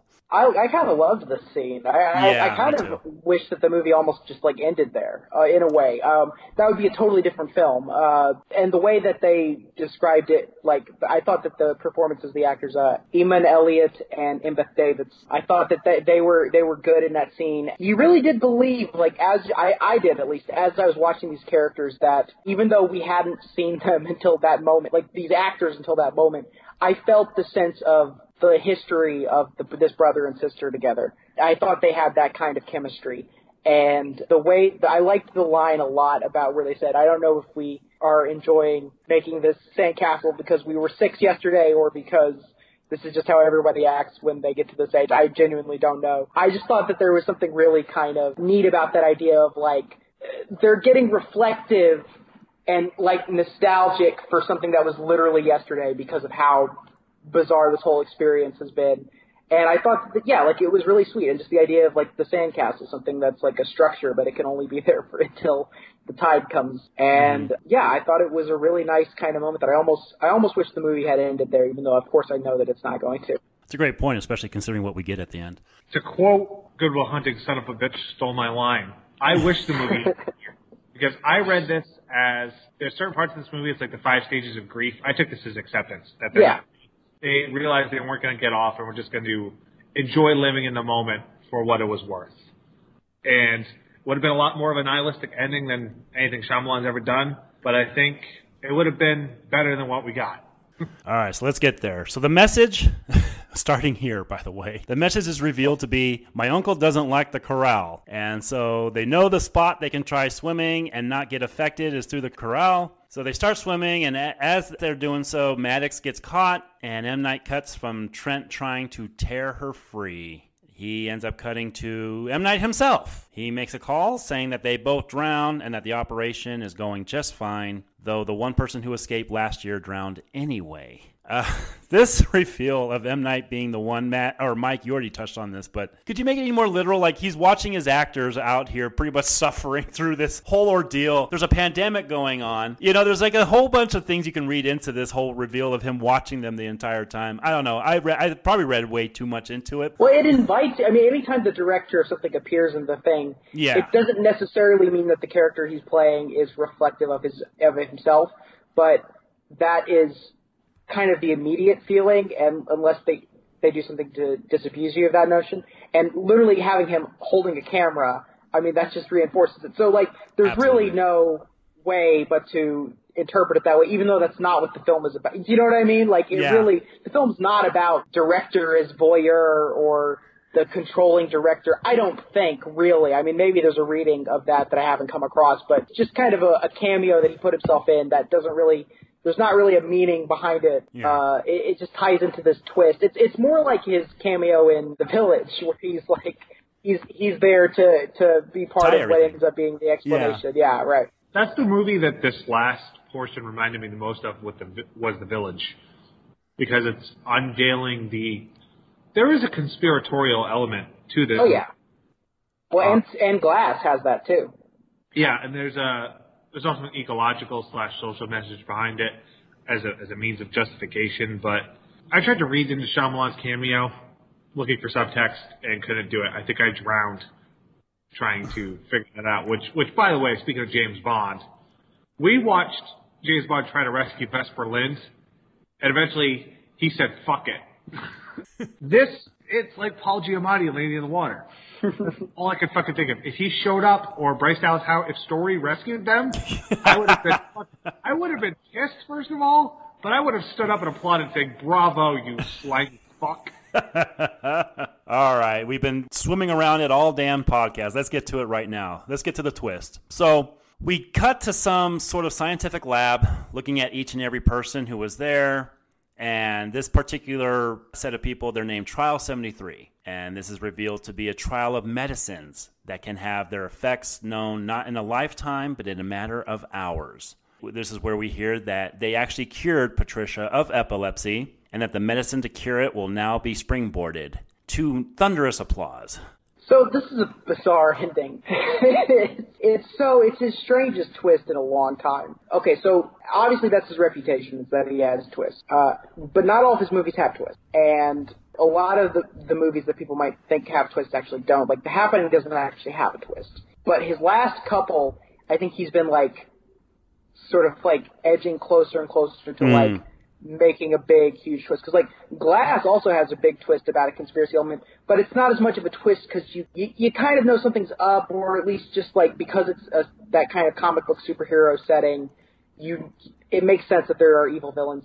This is a is a bizarre ending. I almost think that this would be a good ending to a completely different movie. It, the problem with the ending isn't really that it's, like, executed poorly, or that, well, although there are parts that are executed poorly. I don't know. I, it's just that it doesn't have anything to do with the rest of the movie. It mm-hmm. just doesn't. This is not a movie about a twisted version of the pharmaceutical industry, or the way that corporations treat people, or the way that uh, capitalism uses uh, bodies and uh, uh, human lives as a fodder for its next profit. It, it's just not about that at all. And then at the end, it kind of becomes that. And I feel like, like I said, the, the original novel didn't have that. So this is clearly something that Shyamalan added that he thought that it needed to have for some reason. I, I think he, he says if this is going to be a feature film that's going to play in multiplexes across the world and in America and everywhere, then this has to make a degree of sense. It can't just be like a metaphor. It can't just be like a bunch of people are on a beach and they age rapidly. Like, people are going to want an explanation. And so he gives them an explanation, but I don't think that anybody really needed or wanted this. I, I certainly feel like the audience that I saw it with did not like the ending of the movie, and did probably did not like the movie as a whole in general. I, I felt I could sense a lot of disappointment as I was leaving that theater. and it just doesn't have anything to do with what is going on. And I don't dislike giving the movie a more or less happy ending. I mean, it's a happy ending with a lot of darkness to it because, like the kid says in the very last scene, how would you feel if, if a fifty-year-old man called you and told you he was your six-year-old nephew? Mm-hmm. Um, so, like, th- these characters have lost every, you know, their entire youth and their parents as well. So, like, it, it, there is darkness to it, but it, it does have, like, a hopeful ending and that the bad guys get brought to justice. It's almost like a Hays Code, like, nineteen forties ending, like, where, like, there's a lot of bad shit that happens, and then, but we have to show that evil gets punished and crime doesn't pay and everything. I, you know, I'm not necessarily opposed to that, uh, because I think sometimes, you know, a happy ending is worth it if you're taking the audience through the ringer, but it's just so uh, irrelevant to what goes on before. But I will say, I don't think that the ending affects what goes on before either. That's what's kind of weird about it, is that it has it the ending gains no power from the previous movie, but it also doesn't, to me, uh, hurt what I've seen before. It doesn't change the emotional impact of the stuff with Garcia Bernal and Krieps. It doesn't impact the, the Sandcastle scene to me. It doesn't violate any of that. It just is almost just like it's completely tacked on from nowhere. It kind of feels Metachlorian-esque, doesn't it? Like, you're giving an explanation that nobody actually asked for. Like, if you're going to give the explanation, why not explain how these people are growing old as they are? Is this on Indian burial grounds, as we're going to hear with Stephen King when we go into those? Well, how exactly are they aging? That's the weird part to me, is that's not even explained. You're explaining why they're doing it. You're not explaining how. Yeah, and you're also overcomplicating yourself. Yes. This is the equivalent of the doctor at the end of Psycho. Right? Oh, yeah. Uh, that, that's what I thought of a lot, and that's one of the only times you'll hear me compare Shyamalan to Hitchcock. Outside of the fact that he does cameos. The, the weirdest thing, the statement he's trying to make, if there's any sort of commentary, is the most rudimentary one possible of big pharmaceuticals often have their own interests at heart, not the common good. That's been done to death. I could watch a doc, I could watch Michael Moore's Sicko and hear about the horrors of the healthcare industry. um, like Mike said, it doesn't ruin what I've seen before, but it doesn't add any new, like, wrinkles, pardon the pun, uh-huh. to the overall experience. It doesn't, I don't hate the movie. Like, it's almost, it's a twist just because it's unexpected, but it's not one that affects, I don't think it's going to affect my overall score. Yeah. Outside of how it wraps up. The reveal I'm okay with. It's the follow-up and the resolution that does not work for me. Yeah, just like the follow-up and the resolution is the part that I really thought was like, I like I there. So I read something that it, this might not be true. It could just be somebody on the internet who's bullshit. But I read somebody on the internet who said that they were in a test audience for this film and that the last couple of like shots were not in the movie. The stuff with the helicopter, the stuff where they're in the helicopter flying away, and Uh, that that the movie basically just ended with the uh, the flashback to uh, uh, them uh, untangling from the coral and so explaining how they got off the beach after they've already so so essentially it ended in the same place but without the same exact final scene. It, like the characters, the ending was still the same in that the bad guys got punished and the good guys managed to get off the beach and everything like that. But that actual last scene of them on the helicopter and like that final shot of, of the the waves of the water and everything, that wasn't in there. And that makes perfect sense to me because I was watching that last scene and I it was the only time in the movie that that last scene with them on the helicopter and then that last shot, there was the only time in the movie that I thought, I, I genuinely don't know what he's trying to say with these shots. Like, I, I don't know what story he's really telling with these final. That's the only time in the movie I thought this camera work doesn't feel uh, like it's motivated. And uh, I, it's an odd, odd way to end the film, I thought. Mm. Uh, and not odd in, in the sense of like it's uh, un- like uh, like it's uh, surprising. It's just I, I felt like he was like, well, I guess I need to add one more scene to, I guess, wrap it up a little bit more, but it, it really doesn't wrap it up anything more. So it's kind of... It, an odd ending. That almost bothered me more than the than the actual twist, because like you said, the twist, because like what the twist does is it doesn't change any of the characters. It doesn't affect their arcs at all. Uh, so it's it's just kind of um uh, or what came before that. So it's just kind of plot. and it doesn't really it, it doesn't twist too much of our perception of the characters. So yeah, weird ending, weird ending, and it's it's like clearly is like the most like the messiest, most compromised kind of part of the film. Because other than that, I think it's a very confident film.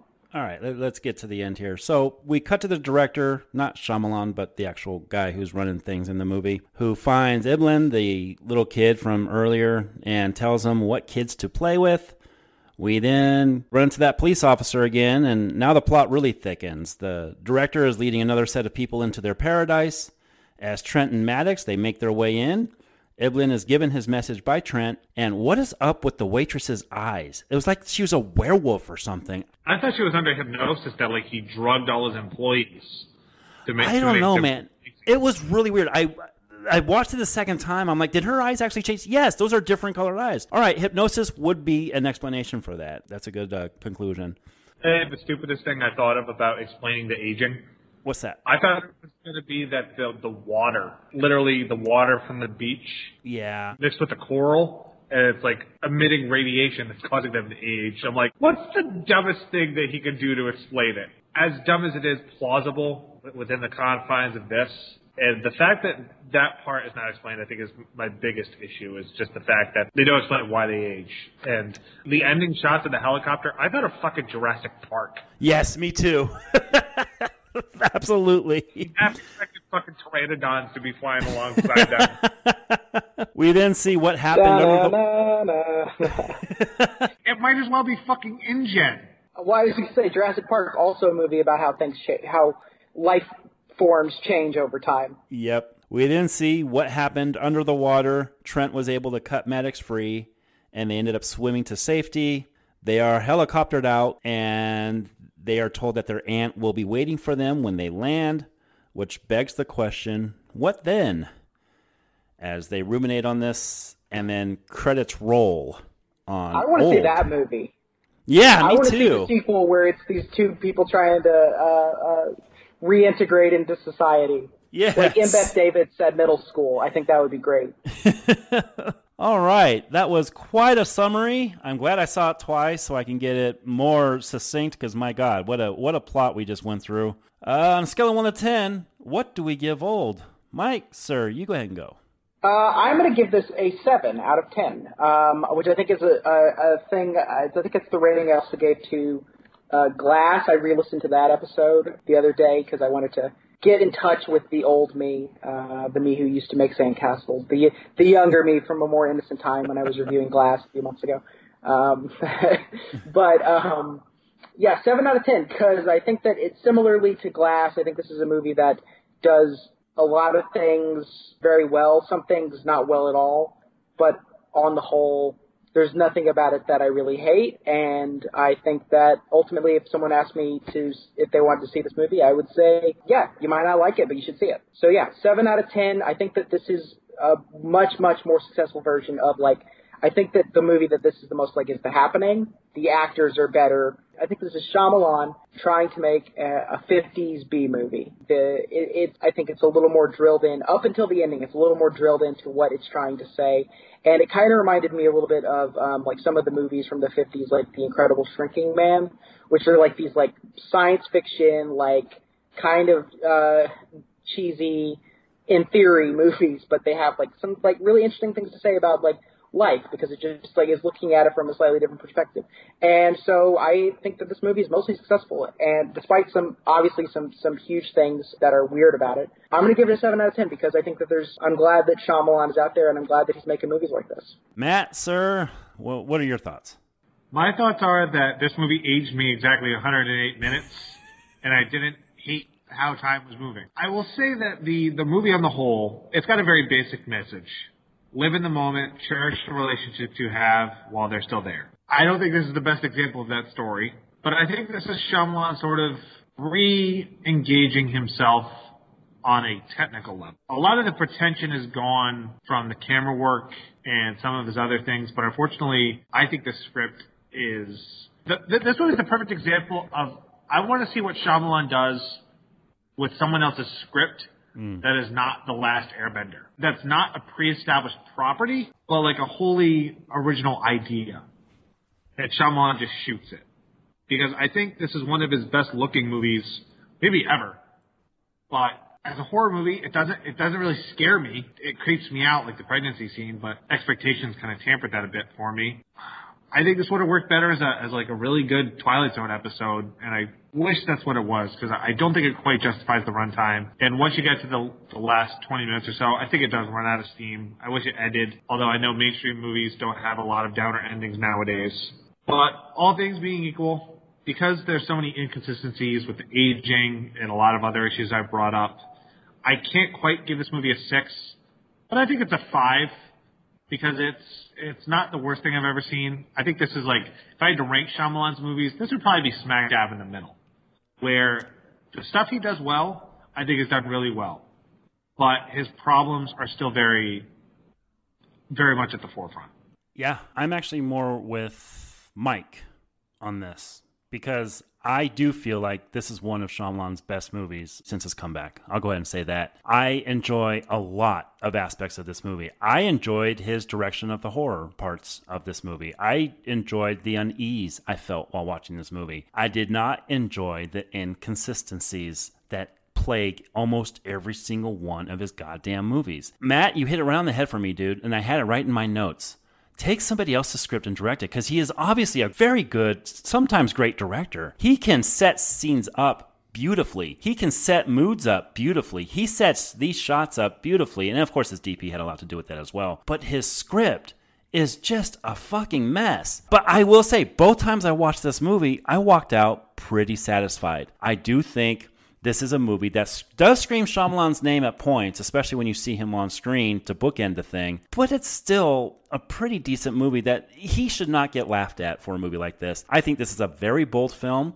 I think this he has a lot to say in this movie. And I think the interviews I read with him talking about this really hit with me where, yeah, I'm getting older. My kids are getting older. They're side by side with me, directing with me. Where has time gone? But this is him trying to say that in a very well way, directing-wise, but God, script-wise. Get a co-writer, get somebody who can help you lay these things out, because you can direct very well, but God, you you're writing the, the some of the dialogue in this, it's it's unfathomable. This is when a producer comes in handy. They take dialogue, like some of the dialogue that's in this movie, and they say, dude, you can't do this. Straighten this out a little bit, you know. And I think a, a few scenes of this movie could use that. But still, I enjoyed some aspects of this, and I enjoyed a lot of the way it played out. So I'll go six and a half. I can't quite go seven, but six and a half is enjoyable enough for me. Six and a half for Old.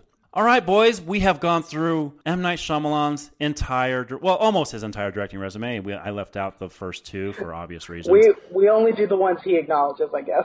Yeah, I guess that's, I guess we're following in his footsteps. He has done, you know, Wayward Pines and Servant, both things I have seen at least an episode or two of, and they're they're is, they're enjoyable. Is Servant enough. Good? I kind of was yeah. curious about Servant. I, I would say it, its mood is perfect, because it's not two hours of it; it's forty-five minutes of it, and it moves sure. rather well. And I I do enjoy aspects of the shows I have watched. Yes, I might check that out. Matt, have you seen any of Servant? Yes, I did, exclusively for Rupert Grint, because he hasn't really done a whole lot since Harry Potter. I found it pretty engaging. I've only seen the maybe four or five episodes. I know he only directed the pilot, from what I've seen. I know he's done episodes after that. But I actually think episodic T V might be a strength, because that you really have to make sure you have a story to tell. Mm-hmm. And I remember years ago when he was attached to Tales from the Crypt, I would have liked to have seen him do that, because I think anthology storytelling might be a strong suit of his as well, especially if he was directing other people's ideas. You know what I'd love to see would be, I know that uh, before there was the the recent um, Twilight Zone show with Jordan Peele hosting, there was some, I don't remember what studio it was, but there was some studio that was thinking about doing a um, Twilight Zone movie.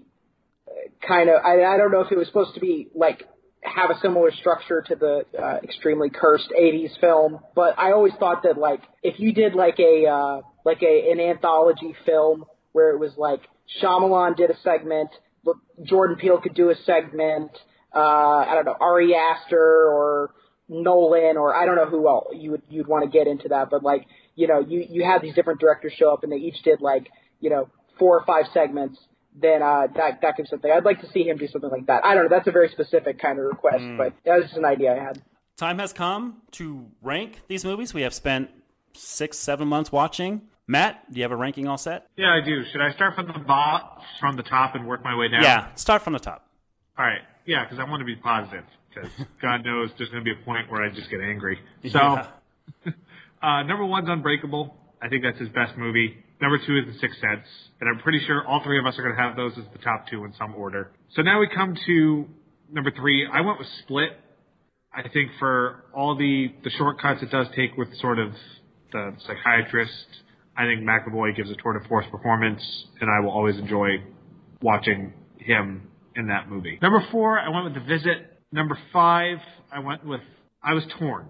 I had Signs and Old battling it out. And I'm going to give the edge to Old because it doesn't fall apart for me in the way that Signs does once you hit the third act. So I got Unbreakable, Sixth Sense, Split, The Visit, Old, Signs. Then I would go The Village. Then I would go The Happening. Then I would go After Earth. Then Glass, The Last Airbender, The Dog Shit at the Bottom of My Shoe, and then Lady in the Water. uh... The one thing that I predicted was Lady in the Water being on the bottom of that, so interesting. Now let's get to the man who has watched a lot of these for the very first time. Mike, what's your order look like? So I was actually um, intrigued by how similar our lists were at the beginning and then how wildly they went apart in the end.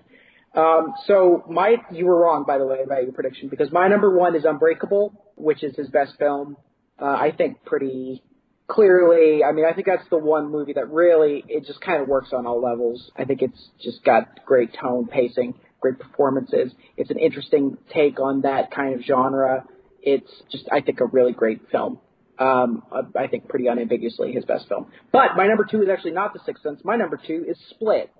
Um, and my number three is The Sixth Sense. So that's the only real flip in those, in that top five of ours. But yeah, my number, and it was a close one. It was a close one, and I and I thought Sixth Sense is a more elegantly kind of made film. It has it has like fewer flaws than Split, but I gotta say, Split, just seeing that, and maybe I'm overrating it a bit because I saw it in the theater, but I seeing that I got such a charge out of it and such a thrill out of it. Like you said, McAvoy gives a tour de force performance. That is one that I was so eager to revisit, and it really. It it held up for me. So that's my number two. I think Split is a very fantastic film. And then number three, The Sixth Sense, really another another these top three I think are all really very, very strong and um, I think are in the, the top tier. And Sixth Sense uh, again, an excellently made film. My number four is The Visit, which is where you had it. My number five is also Old, uh, which so cracking the top five there. Um, and then this is where things get kind of, I think, weird for, for the comparison between the two lists. My number six is The Village. My number seven is Glass. My number eight is Signs. My number nine is Lady in the Water. My number ten is The Happening. My number eleven is After Earth.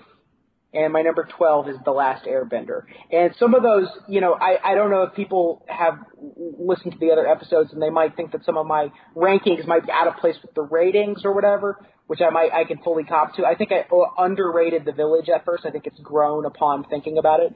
But I think that basically uh, these are kind of ranked by the order that I would willingly rewatch them. And that's why Last Airbender is at the bottom because I would rather rewatch Lady in the Water uh, just – because I, Paul Giamatti, I guess. I mean, I've listened to that episode that we did, and it's fucking hilarious, uh, if, if I'm allowed to say that about our own show. But um, Lady in the Water, I think it, it, it's terrible, but there's a weird enough there that I prefer it to The Happening, After Earth, or Last Airbender. But, yeah, so, yeah, Unbreakable, Split, Sixth Sense, Visit, Old, Village, Glass, Signs, Lady in the Water, The Happening, After Earth, and The Last Airbender. That is my ranking. Wow. Matt's right on my end as well, although I hold Sixth Sense still as number one. I th- I get so emotionally invested in that movie, and I think a lot of that has to do with Haley Joel Osment's performance. I think that still to this day, that is the best performance that's ever been in one of his movies. I, I just think he is astounding in that movie, and he carries it, and that I get invested every single time I watch it. The couple missteps in that movie don't deter me at all from loving that movie to death. Then comes Unbreakable, which is probably surprising to a lot of people, because when I reviewed Unbreakable, I was kind of apprehensive on it. But I think the mood that he sets in that movie and the way that movie carries itself, and he is so invested in that character. And I think Bruce Willis gives one of the best performances of his career in that movie, and I think he carries that movie as well. I enjoy Unbreakable quite a bit and uh, ruminating about it. Number three, you know, I went with Old. Um, wow. Yeah. In watching it a second time, I thought about it, and I think that that is one of the most emotional movies he's ever done. I think it's a very personal film to him. And in watching it again, I see where he's coming from on a lot of it. Yeah, there's some parts of it that are, the plot points are unbelievably, what are you thinking? But emotionally, like The Sixth Sense, I was invested in a lot of the characters in that movie. So Old would be my number three.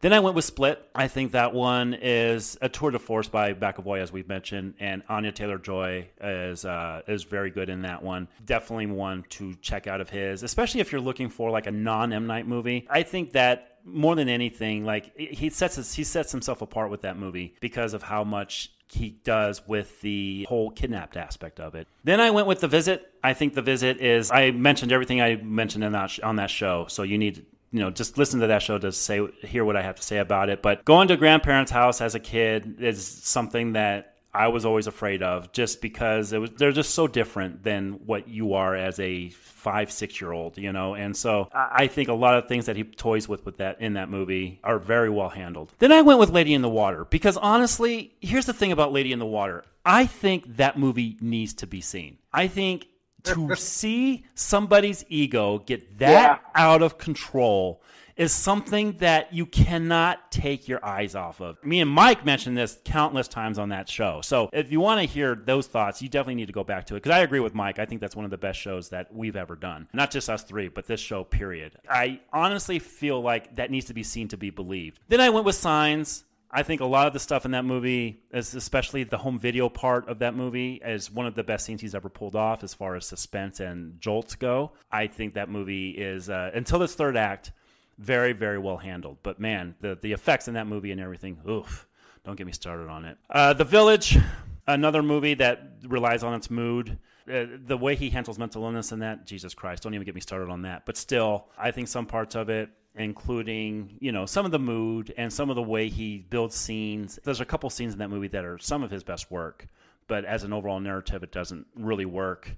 Then we get into some shit. Glass, I said my piece on that last week. You, you kill your main character in two and a half inches of water. I'm sorry. That, that it's just that just shows where his where his pro, where his priorities lie in that movie. McAvoy's about the only thing to really watch in that movie, and damn Shyamalan for the way he handled Anya Taylor-Joy in that movie. Then I went with After Earth because I'm not a fan of Will Smith, as people who've listened to this podcast know, and that movie was so un-Shyamalan that it just he went to blockbuster filmmaking territory, and that just didn't work whatsoever. Then The Happening. I know people like saying, well, it's such a good, it's such a funny movie because of what he thought he was making. No, I think that movie's unwatchable, honestly. I think Mark Wahlberg, I think he's actually trying in that movie, and it comes off as so poor. Aside from the opening scene of that movie, I think that movie is very unwatchable. Then, of course, The Last Airbender, because you talk about somebody trying to adapt something and turning it into utter shit. Although the one part I love about that movie is the score. I think its score is very awesome. I, st- I have listened to that score many times since.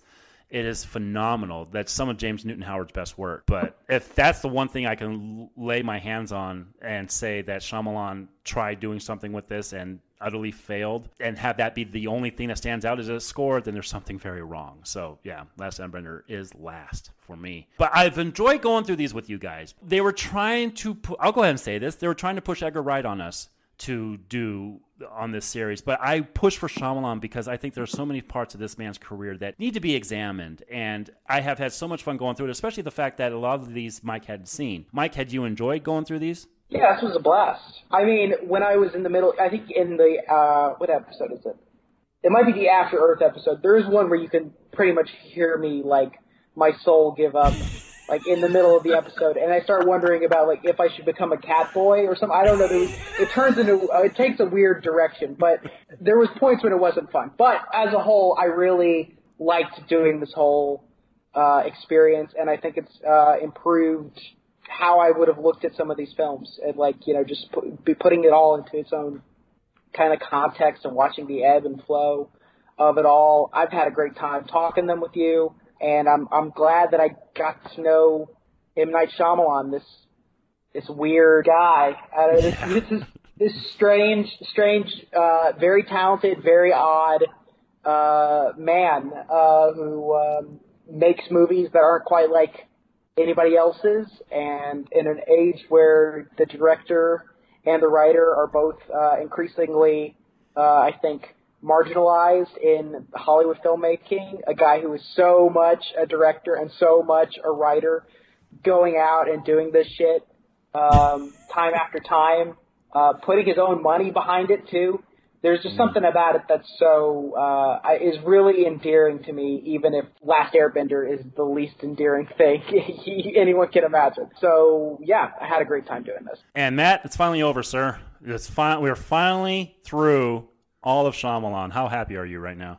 It was worth the ride, although there were some parts where I wanted to jump out of the car. There were some points where I wanted to leave my ass for dead at the rest stop.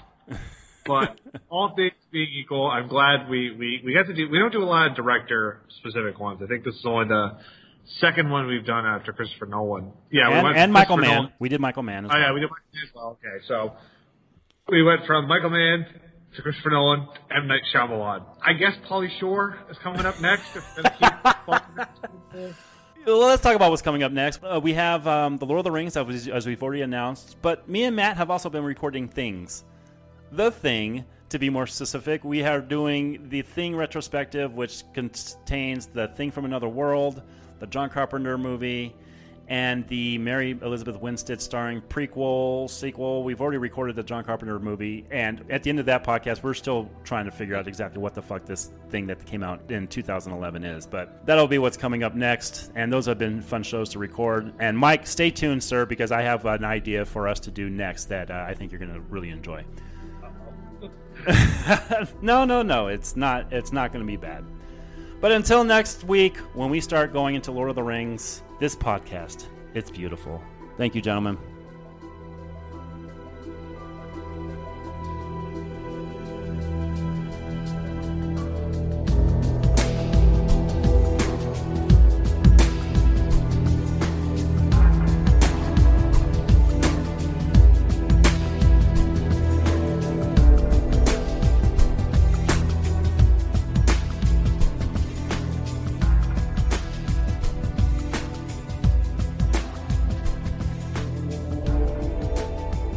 Grandma says hi. She says she's sorry for taking the bumblebee pendant. She just likes it a lot.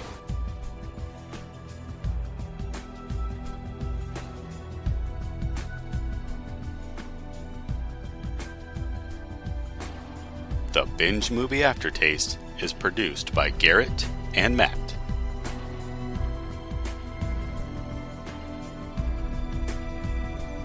Joseph, did you load that gun? You won't get hurt. Elijah was wrong.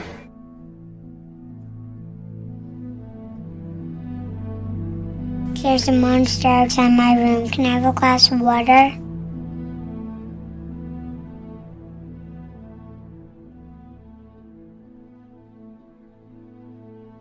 Voice narration done by Adam.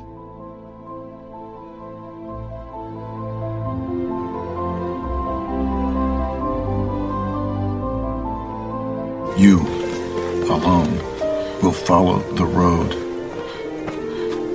and leave Covington Woods.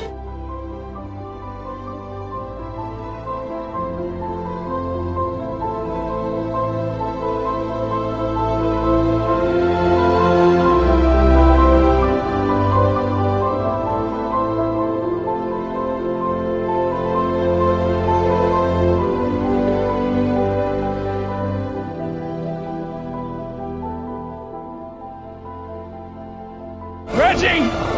Reggie! Reggie! Just keep looking in his eyes! keep looking in his eyes! Edited by Garrett.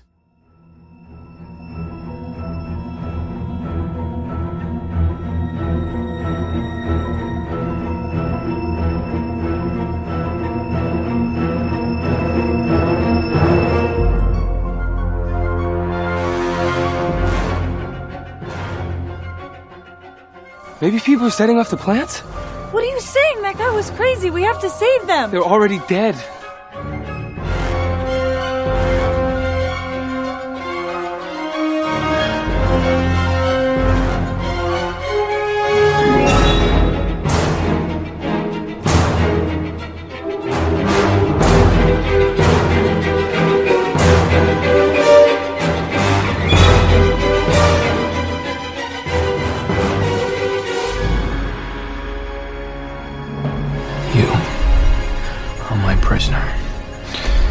Airbender.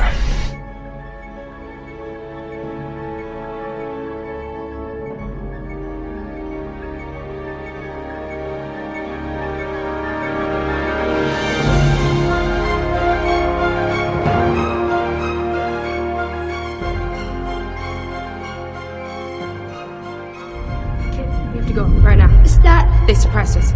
Send ships, drop those things.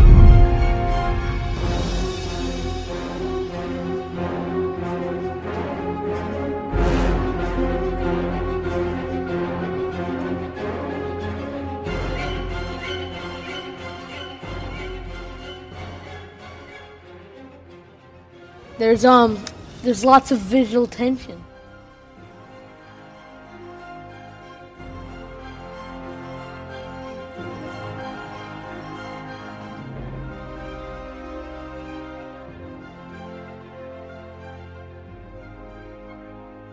To whom am I speaking with now? Doctor Fletcher, it's Barry.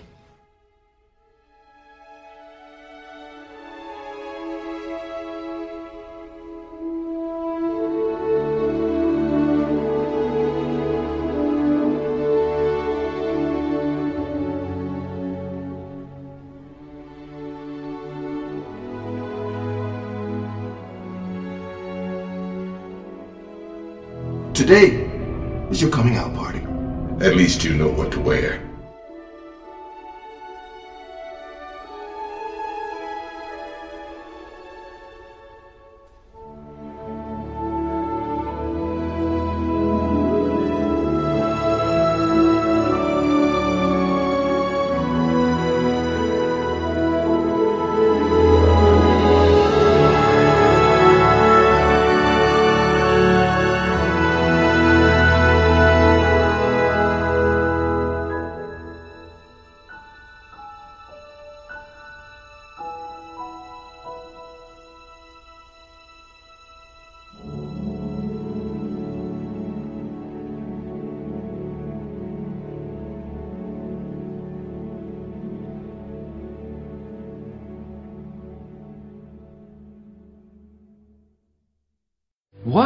No. Okay, how's the sound at this point? You're good. You're better. You're okay, you're much better. Got it. Okay. All right, we're gonna. Let me know. Let me know if it if it ever dips out or anything like that, because I'm kind of I'm kind of in a position that could shift. Okay.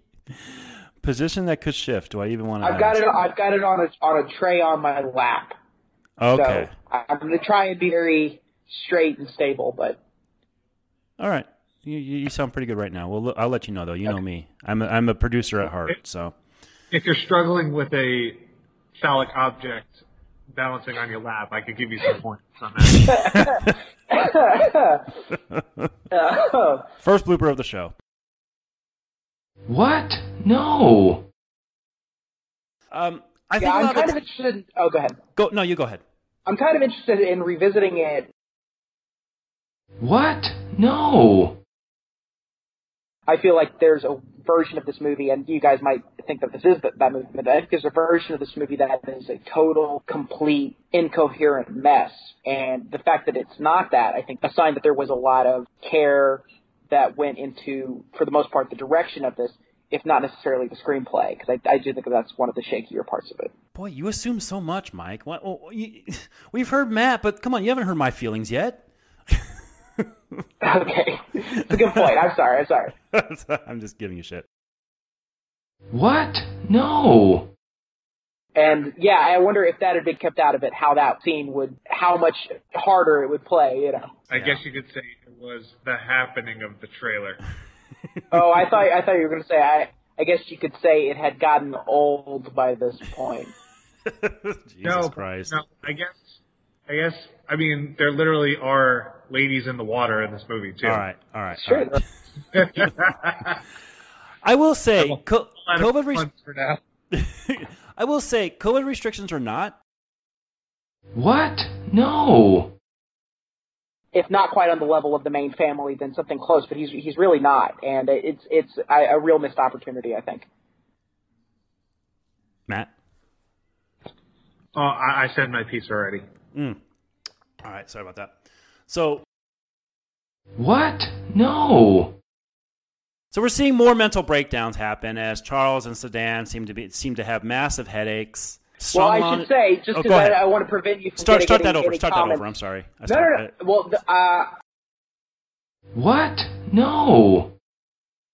And then Prisca, obviously, uh, Prisca is all. Uh, uh, what? No. But she falls off, and then she dies. Uh, yeah, I thought that was dumb. I, oh my god! It, it, it, it ha- because she's falling. You got Hold on, Matt. Matt, there. Matt, Matt. Finish, Stop. finish your, finish eating before you go into your tirade. Okay. This All is, right. This pissed me the fuck off. What? No.